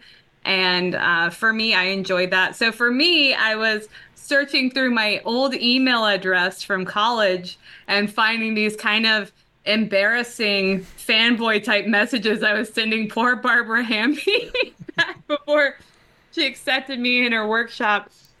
And this includes uh, this poem that I was, I remember being like really proud of this poem when I was like 18 and wrote it um, one summer interning in DC from college. And so I pulled it from from like the beginning of my email address and edited it. So I think I'll just read the new version. Okay. You don't want to read the old one? I thought... Oh, I meant I can read the old one too, but I, I want to read that first so that it's not just like. Well, anyway, I think that it's better to read it. so, which one are you reading first? I'm going to read the one that I edited today. Okay. Freshly, re- freshly revised, I should say. Mm-hmm. Window washer. I stare as he tears off the tinfoil, chomps on his white bread sandwich, how the peanut butter becomes a baseball in his weathered tan cheek. He steals his water in gulps, water filled up, water tainted, in a cloudy plastic jug with a Sunny D label. As he balls up the foil, shoves it deep into the paint splattered cave of his pocket, the sun is cut from the sky and pasted inside, and he sees me nesting in a zoo of cubicles, the gray boxes, a habitat of filing cabinets, rivers of paper, a memo board squawking with the only bright color, hot pink post its scrawled with sunless words, meeting in the boardroom at 3 p.m. My joke that everyone mistakes for a typo. I look up from the fake wood floor. His eyes meet mine. Squeegee in hand, he waves, holding a clipboard, I try my best to do the same, all at once aware of how cold I feel, how I try to redirect my gaze to focus on turning a page just as he peels off his shirt. Yeah, so great poem there, great revision. So, what was it that you did to make this uh, a new poem? Uh, what did you shift around? Well, first, uh, the, so I understand that it's not a radical perspective shift. So I, I give myself, I squeegeed by I would say, in terms of following my own prompt. Um, but I, I thought that my original version, it was just like it just stayed on, you know, me seeing him outside and how much better his life was. It didn't really go anywhere. And so shifting it so that he could see me too was the perspective that I added that the first one didn't have. Oh, interesting. Yeah, yeah, well, thanks. And, and did you? Uh, so so did you find? Do you think you'll be revising more poems from the past? Is this something that you're going to keep doing, or is this a one shot thing? I think that for the ones that I remember actually being proud of and having spent a long time on, like I think that this was a worthwhile thing because it, it did make me appreciate how quickly I can identify a problem area in a poem. And then the parts that I liked the best then that I remember, like, are the parts that I ultimately kept in the new one and didn't need to improve on. Mm-hmm. So it is really fun to be able to feel better about how we're doing as poets. And this is from 2006. I'm 38. This was a while ago. Let's just say that. yeah, that is. It, and it was really fun for me too, looking back at older poems. I found some I actually liked, and I wondered why I didn't include them in in my first book. I was like, "What? I, that was good. Why did I include it?" And yeah. there's some that I like way better, like but way less than the ones that I. Uh, you know, found looking back through old. It was actually submission files that I found, which yeah. is interesting. You know, like a submission to certain magazines, and the whole thing is there still um, interesting to see. But it was really fun. It was a fun exercise to look back. And we yeah. should say that on the poetry space this week, that is the theme of the episode. Another one that's like the second week in a row where I don't really have a whole lot to say because I'm a terrible reviser. but um, uh, well, but, yeah. Luckily, we have some people who will have a lot to say, I think, because I'm super excited that Christine Potter, who has many PR poems and is one of my favorite poets, is going to be joining us, as well as Nicole Caruso Garcia, who's on episode 169 of the Rattlecast and has really cool thoughts on revision, as well as Brian O'Sullivan. Joe Barca and Dick Westheimer, so I'm excited. We don't, we don't have to talk. We just get these people who know a lot that's true. Well, that, that's really good for this episode because I'm a terrible at it, but it is so fun. So the poetry space is going to drop it. We switched it a little bit around.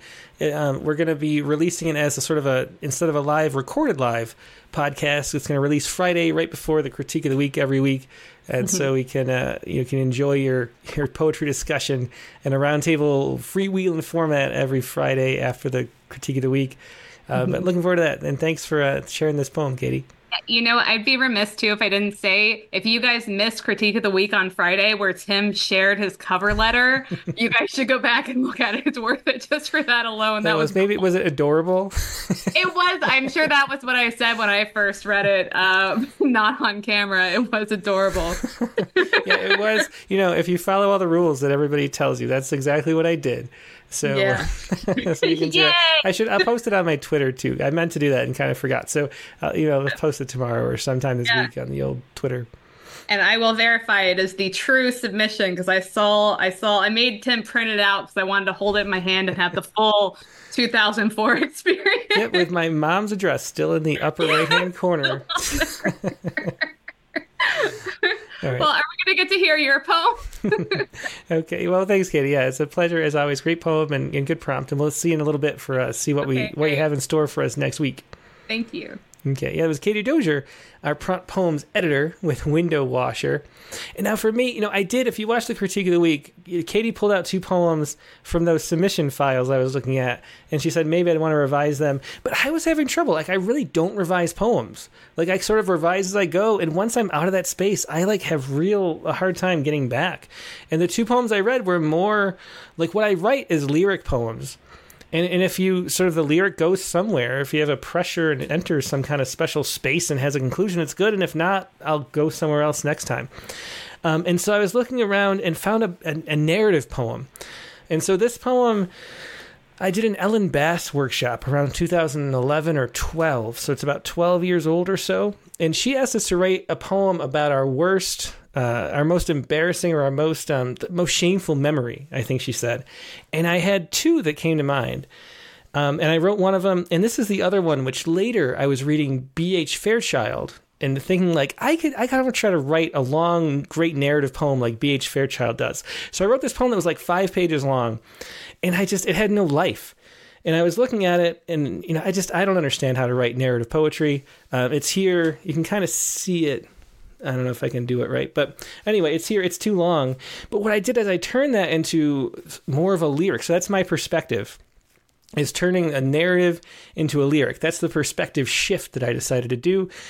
And uh, the best way to do that for me in a longer poem is this train kind of concept where you're pushing the language forward. So I had all this like grist of all the words and what happened in this memory, uh, which was about I guess I could introduce it and say it's about this neighbor family that moved in, and we just terrorized them when I was like 12 years old. And I don't even know why. It was so mean. We were really mean to the kids. It wasn't really me, it was like the other kids. At first, everybody tried to befriend them, and then they uh, decided that they were like too dorky or something. I don't know what. And we just like did prank after prank after prank on them, and they escalated. And so this was. um this was one of the ones and, and I shamefully participated even though I was I was always the one like I don't know if we should do that guys but then I would go ahead and do it too. so that's what happens when you're 12. But anyway, this is called and I'm sorry to the youngs, but this poem is called The Youngs. And here it is. It's a bit it's a bit long. I could have it's about 2 pages. I could have it's double spaced um, as 2 pages, um, but bear with me. Um, a little over two pages is double space, but that's how these poems are. So anyway, this is called The Youngs. Warm days we fish for salmon or carp or rainbow trout, any word we care to call them. Alewife, bowfin, walleye, muskellunge with teeth enough to take a finger down. It doesn't matter what the name, these heavy bodies hauled up through the dark slop of the sewage creek to die and spawn or die in drowning. A paste of black muck on their meaty gills, dirty water ankle deep, they leap from pool to pool exhausted over rocks and roots and bowling balls we stole from Dewey Gardens dumpster down the street.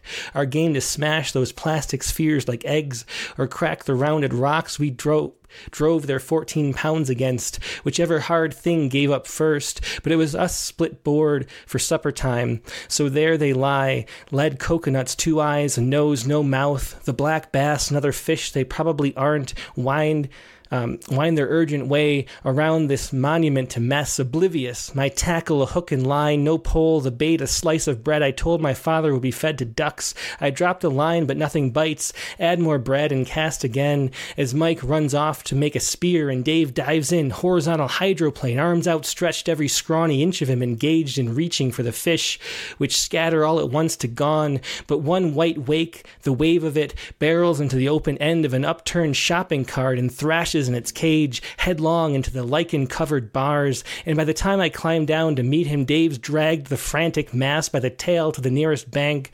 We gather there to watch it die. It dies. It doesn't matter what we call it the death, the life, the lightning spark, or echo afterward. And here comes Sarah Young, mother of three, a teller at a bank all day, handling money that isn't hers, her fingers cracked and calloused from the counting, new bills and crumpled notes, all of it dusted with blood and coke. I heard, and dirt from the street, grease from the engine well, and sweat and saliva. Somehow, some of them hungry enough they're licking it, and she's always got a cold, always sniffling.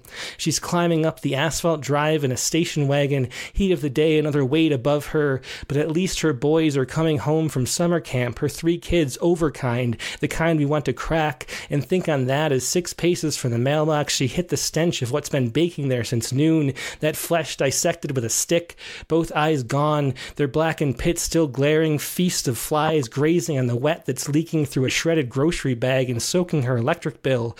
But here is where she doesn't flinch, vomit in a bush, no bile dripping down her chin, no pallor, no sudden horror at her evening gift, and what to call it when she doesn't turn to mark each little monster's house or look for signs she's being watched. Instead, she sighs and waits a beat, then goes inside to fetch her rubber gloves. So six months later, husband John, an engineer at the camera plant, his last vacation before the layoffs, downsizing like a new disease. It's been snowing off and on for days, but he's got a dozen rolls of Bermuda in his bag and a blazing tan to prove it. His family half asleep from the six hour flight, and the drive home has been his for humming endless banks of white from the plows like mountains in the moonlight, so scalable and small, hospitable, another glass of port, and then to bed, he thinks, at the glow of his own porch light, the driveway dark, the snow berm two feet deep, the wagon's been through hell and back, he guns it, how the bumper's rusty prow puffs up proud before slamming into the icy wall we laid, layer by layer with a garden hose last week. The sound is loud enough to wake the neighbors down the street, but John's a stubborn man and puts it in reverse. Four more tries until the engine dies, each young so still they hear the faintest tickling of a fluid dripping from the car. They stare ahead, their faces merely flesh, until the father opens up his door, and one by young one the youngs ascend in silence, father, then mother, then son, then son, then son, and call it what we will, their will, their Buick splayed across the icy bank like the carcass of a buck we killed. That is a longish train poem. Sorry for the length of that, but that's how it ended up. I tried to condense it down as much as I could, and it was like a five pager that came to little over two. Um, but that is my poem for this week. Let's see what everybody else has. And let's go first to Brent Stoffer. Hey, Hey! Brent, yeah, it's great to see you early in the show. Usually you're one of the people who pop on a little later, so it's nice to see you. Yeah, right on. Yeah, I was. Uh, I, I'm totally unprepared. uh, especially, especially after that uh, blockbuster of a poem, Tim. That was really something. Well, thanks. I need to take a sip. I'm like Yeah. thirsty now. That is one of those long ones Yeah. where you can't really You- stop. I, I know you were busy reading, but I, I, I was watching everybody, and I saw Dick's reaction, and I and I and I quite agree with uh, it was um it was a it was a it's a stunning piece of work, Tim. oh well, thanks. Thanks really fine.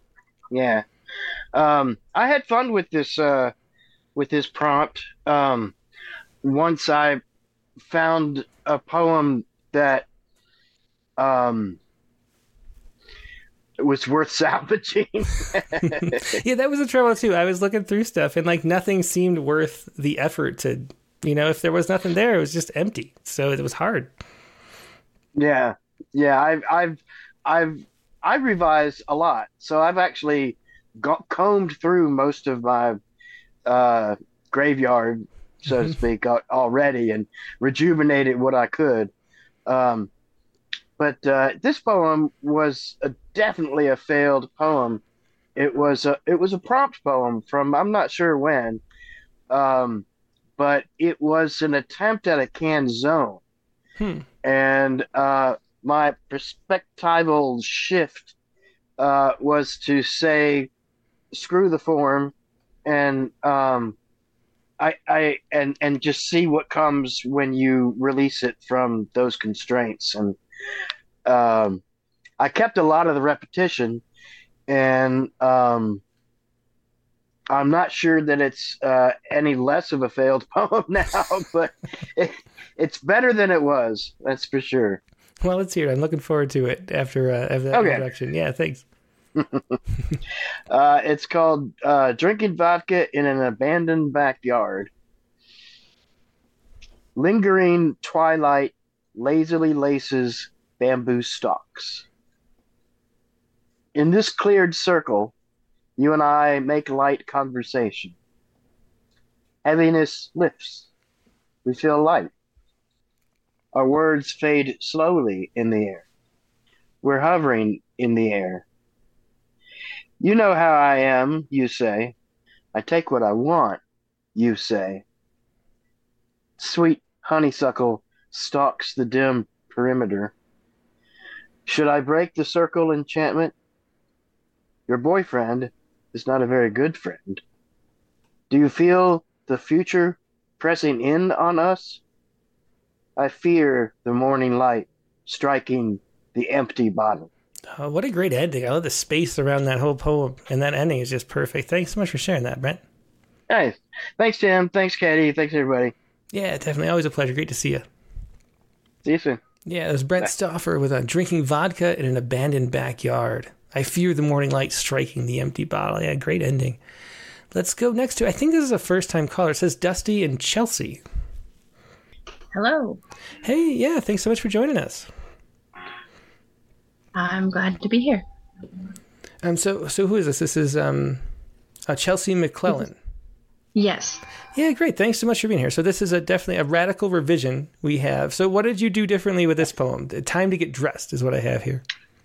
Yes. So this comes from the poem made me think of um, a poem from a little over a decade ago that was my first attempt at a spoken word poem uh, called "Why I Can't Get Dressed," hmm and uh, so my perspective changes both in form and um, a, a, a jump in a decade jump in time and you know the life changes that happen in 10 years hmm So- Well, very interesting. Yeah, this is definitely different. You know, as you, you'll see it in a moment on screen. Um, very different from a spoken word type poem um, or sonnet like. So let's let's hear it.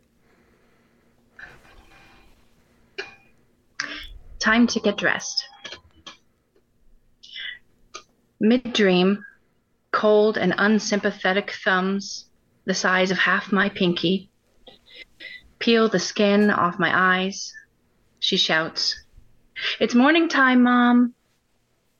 I can't do it mommy. I need help.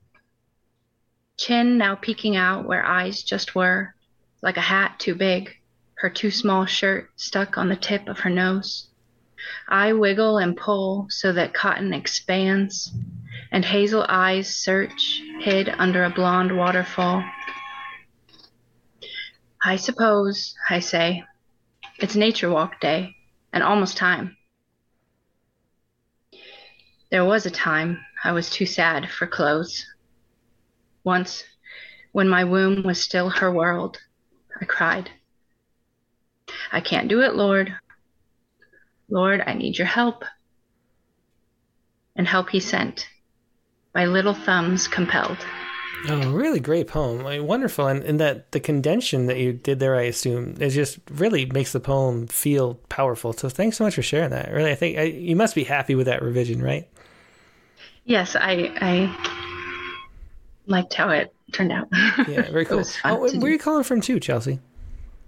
Uh, we're in Northwest Ohio. Ah, very cool. Well, thanks so much for joining. Hope you get to share a poem again soon.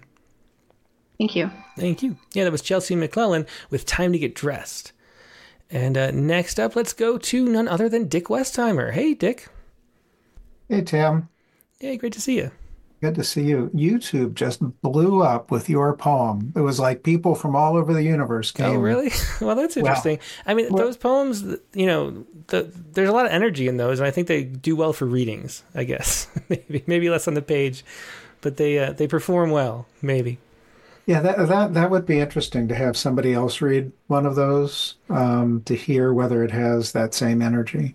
Yeah, Because well, I when you- actually had an experiment with, or uh, experience with um, someone else. There was a radio show when American Fractal came out out of like the University of Pennsylvania, and they read that um, poem as part of like a radio segment, and she actually read it very similar, and that made me. That was one of the most um, you know gratifying things because I searched for that form for a long time to get the voice, the sound out, and to hear it read like that was really nice. So, so anyway, what do you have to share for us though?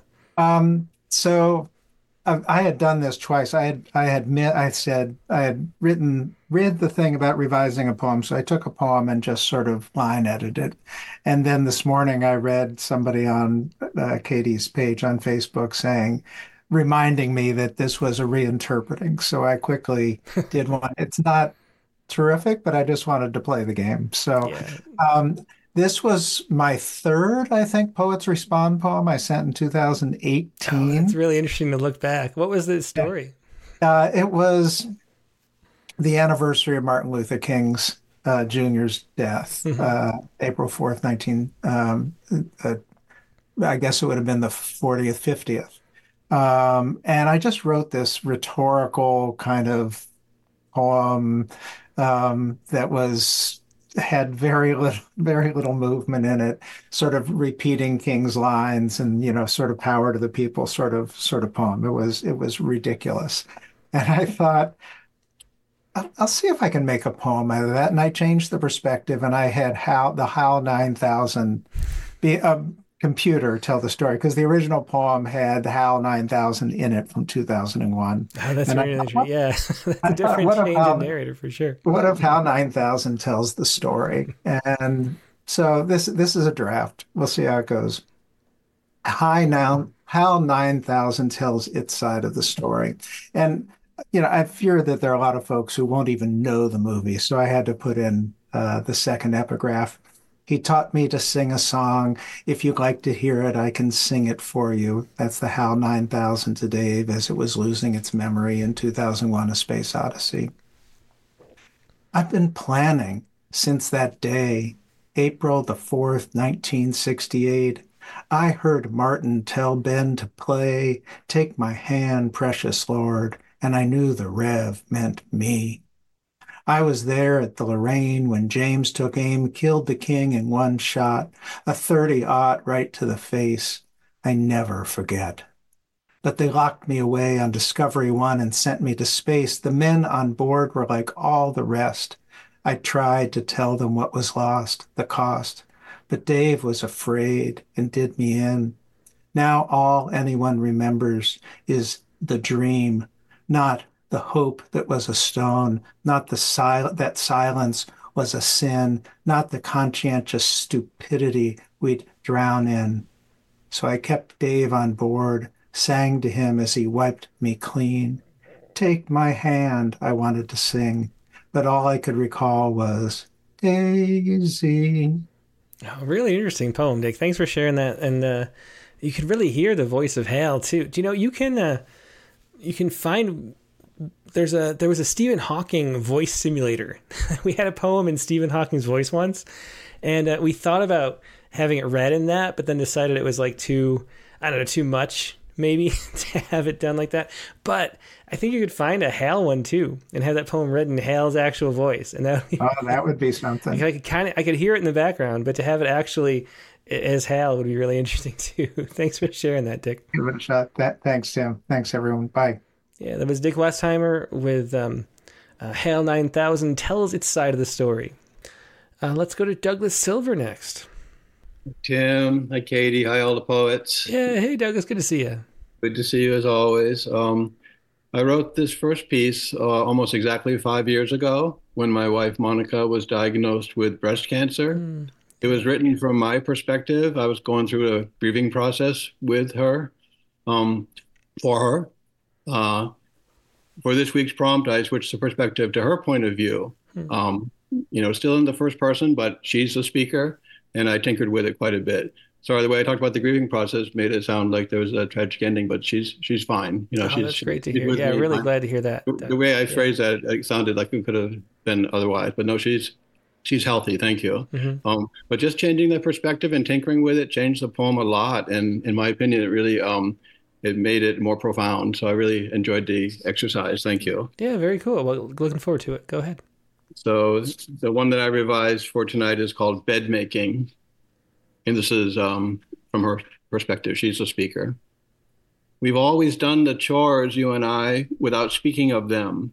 The dishes in and out of the dishwasher, or you'll chop the vegetables and I'll cook them, or I'll get the silverware and you'll grab some plates, the napkins. As I'm wiping down the stove, the countertops, you'll take out the trash, the recyclables, the compost. And if I do the laundry, maybe you'll you're scrubbing the tub. But recently, maybe because I'm sick, maybe because I'm busy, maybe because you're not busy, maybe because you're not sick, you started doing all of them by yourself. And the bed's too big to make without me. So you need to go back and forth from your side to mine and back again and again to get it right, or at least close to right. While you were still hers, maybe 16, your mother told you you weren't good with free time. How did she know this? Who's not good with free time? It's so easy and free. But she then, like she now, your mother, knew you better than you knew yourself then, maybe better than you know yourself now. That's why you remember her little jab she jabbed so long ago, because she knew and you couldn't know, understand it then, and you can just begin to know to understand it now. So now, with me sick, with me busy, you're chopping the vegetables, making our dinner alone, loading and unloading the dishwasher alone, taking out the vegetable choppings for the future garden alone. And just when you're doing all that, and just when I'm thinking all this, you're making the bed alone, heading back to your side.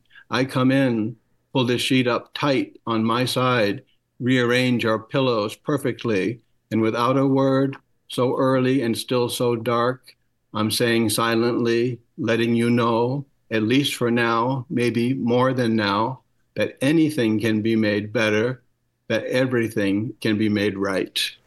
Oh, Thank you really, very much. Yeah, wonderful poem, Doug. I mean, that you hear, I think, the great revision, and there's so much emotion that comes through by shifting that perspective and imagining, you know, what it was like to be her. Yeah, really ro- wonderful stuff. Thank you, Tim, very much. I appreciate it. Yeah, thanks, Douglas. Yeah, it was uh, Douglas Silver with bed making, and really great revision. I think that was a, a good choice. Thank you. Uh, let's go next to uh, Nate Jacob. Hey, Hey, Nate. Yeah, great to see you. Good to see you. It's been a while. It has. Yeah, how you doing? I'm good. Hey, I uh I wanted to revise something I didn't remember ever having written. Well, those are the best kind, I guess. So I went all the way back to the first poem I have record of ever having written, which was when I was six years old. Oh wow, that's an impressive record. yeah, Katie's giving the two thumbs up over there on the Zoom. It's uh I sent the images. Is that on there? Um, let me. Yeah, yeah, we have it here. So you want to read it? It's very short. 22 words. Um, like I say, this is anthologized in our first grade printout. I don't know what you would call it. Anyway, hippopotamus, fat and grumpy and wet, eats a lot. You can't ride on him. He can't fly. He can't drive. Nathan Jake. that's really great, Nate. And you know, definitely, you know, signing up for the Rattle Young Poets anthology. Yeah, yeah. I'm only a few years past the, the cutoff. That'll be. So I, uh, I went ahead and took this. Um, I don't know if I revised it because I'm like you. I don't revise poems. Once they come out, they're finished. Mhm. Uh, this might be more of a response, but it is in a different perspective. Well, that's good. That definitely counts. So it's titled Nathan Become Hippo, Become Nate, Become Hippo. Maybe, just maybe, the future looked to Nathan like the glimmering sun-blocked backs of an approaching thunder, a tumble of hippos, his own hippopotamus wallowing and sidelined, noshing its feelings all wide mouth agape, so darn easily obese and crabby in the heat, too hippo to be safe to ride up upon, too fat to jump over the moon, just plain too far gone for flight, for travel at all. Nathan never really saw so well into the future. And while Nathan was good in the moment, Nathan only saw hippos and himself as trouble. But look at me now, you perfect, unclever child. I am more, I am more often than not thin, happy, dry, well nourished, and strong enough even now to carry you with me on my wide back, to, to airplane you in the yard by your arm and leg, so that you feel as if you, though grounded, do fly. Maybe, just maybe, I am become hippopotamus, destroyer of worlds. But maybe, just maybe, you are now safe and warm and fed and warm and dry. that is so fun. Uh, Nate Jacob with Nathan become hippo, become Nate, become hippo. I love the title. I always love your titles, Nate. And that is the, that's the award for the funnest poem so far. That was really fun. Thanks for sharing it. Thank you. Yeah, that was Nate Jacob once again. Uh, and uh, next in line, we have Zachary Honeycutt. Hey, just Tim. How's it going? Hey, great. Yeah, great to see you, Zachary. So I have uh I have not a red cent from the dog from the dog's perspective. Ah, Yeah. interesting. Yeah. So uh, should I read the original and then read the it's You quite know short. Yeah, it's pretty short. Why don't you do that? Sure. Okay. Not a red cent from the dog. Was with my dad, smelled something bad. As the door opened, saw an older woman dressed to dine who brought with her this raggedy dog, not dressed to dine. Why does she need to bring him right now? He's a cheapskate. He won't pay later when the bill comes, droned my father. Why does anyone need to bring a dog with them to a restaurant in this town? Replied I, it'd be worse if the dog brought her.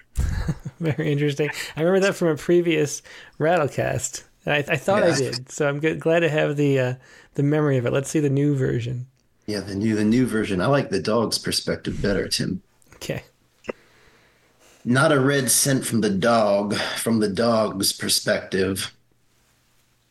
Was with my mom when I saw these two very judgmental humans gawking at me. As the door opened, it must be because I look good and they can't handle it. Last night, I stuck my nose up the butts of two rich poodles who were playing in three puddles. Thought it was great, but when they wanted to start something with me, I replied, I'm more into Boston Terriers. You're just not my type. Anyway, the humans gawking at me were mumbling amongst themselves about my greatness, my shaggy self. All right, I'm coming back down to earth. I'm quite aware I don't actually exist, and I'm just some figment of the imagination of this crazy 29 year old writer who goes on a poetry podcast hosted by a middle aged man who has a penchant for poetry and an obsession over the length of the follicles of his beard, and his blonde haired cohort who sometimes struggles to put up shelves and points out the existence of whiteboards. Oh, wait, what's that, Zachary? You want me to be a shaggy dog that keeps quiet and isn't actually aware of its own non existence. All right. I'll shut up. well, you and uh, Nate Jacob are vying for the most fun poem. I saw Lisa Seidenberg and Katie over there laughing Thank as you. you read it. Out of the corner of my eye. Very fun, uh, really fun. I'm glad you read the, both poems too. That was a good, uh, a good comparison yeah. and contrast. thanks, thanks, Zach. Yeah, lesson in a break in the fourth wall tonight, I guess. Yeah, very good. It was surprising. Thanks for sharing that. yeah, see you guys next week. Bye bye. Zachary Honeycutt with uh, not a rent sent from the dog, from the dog's perspective. okay. Yeah, great. So all the poems really that we've seen today, I think, are getting better with revision, which is interesting to see. Um, so maybe I should revise my poems. That's maybe the point. Let's bring back Katie Dozier, of course, our prompt poems editor. Hey, Katie. Yeah, hey, if you're gonna write an amazing poem for a prompt, feel free to give me the heads up so that I don't get shown up to that extent. Your poem was amazing. Oh well, thank you. Well, it was. Uh, I, I didn't really add any. I just shrunk it and then made it more rhythmy. But yeah. well, it was great. I mean, I'm I'm rarely one to argue for a two page poem, but I'll argue for that one. oh well, thanks. I appreciate that. so, oh, I didn't do the Saiku yet. Let me do the Saiku, and then we'll talk about the prompt. I think that's oh, a better okay. order, maybe. Yeah. Okay. Sure. I'll come back. I'll be right here. Well, just be right here. Don't go anywhere. Okay. okay. Katie's not going anywhere.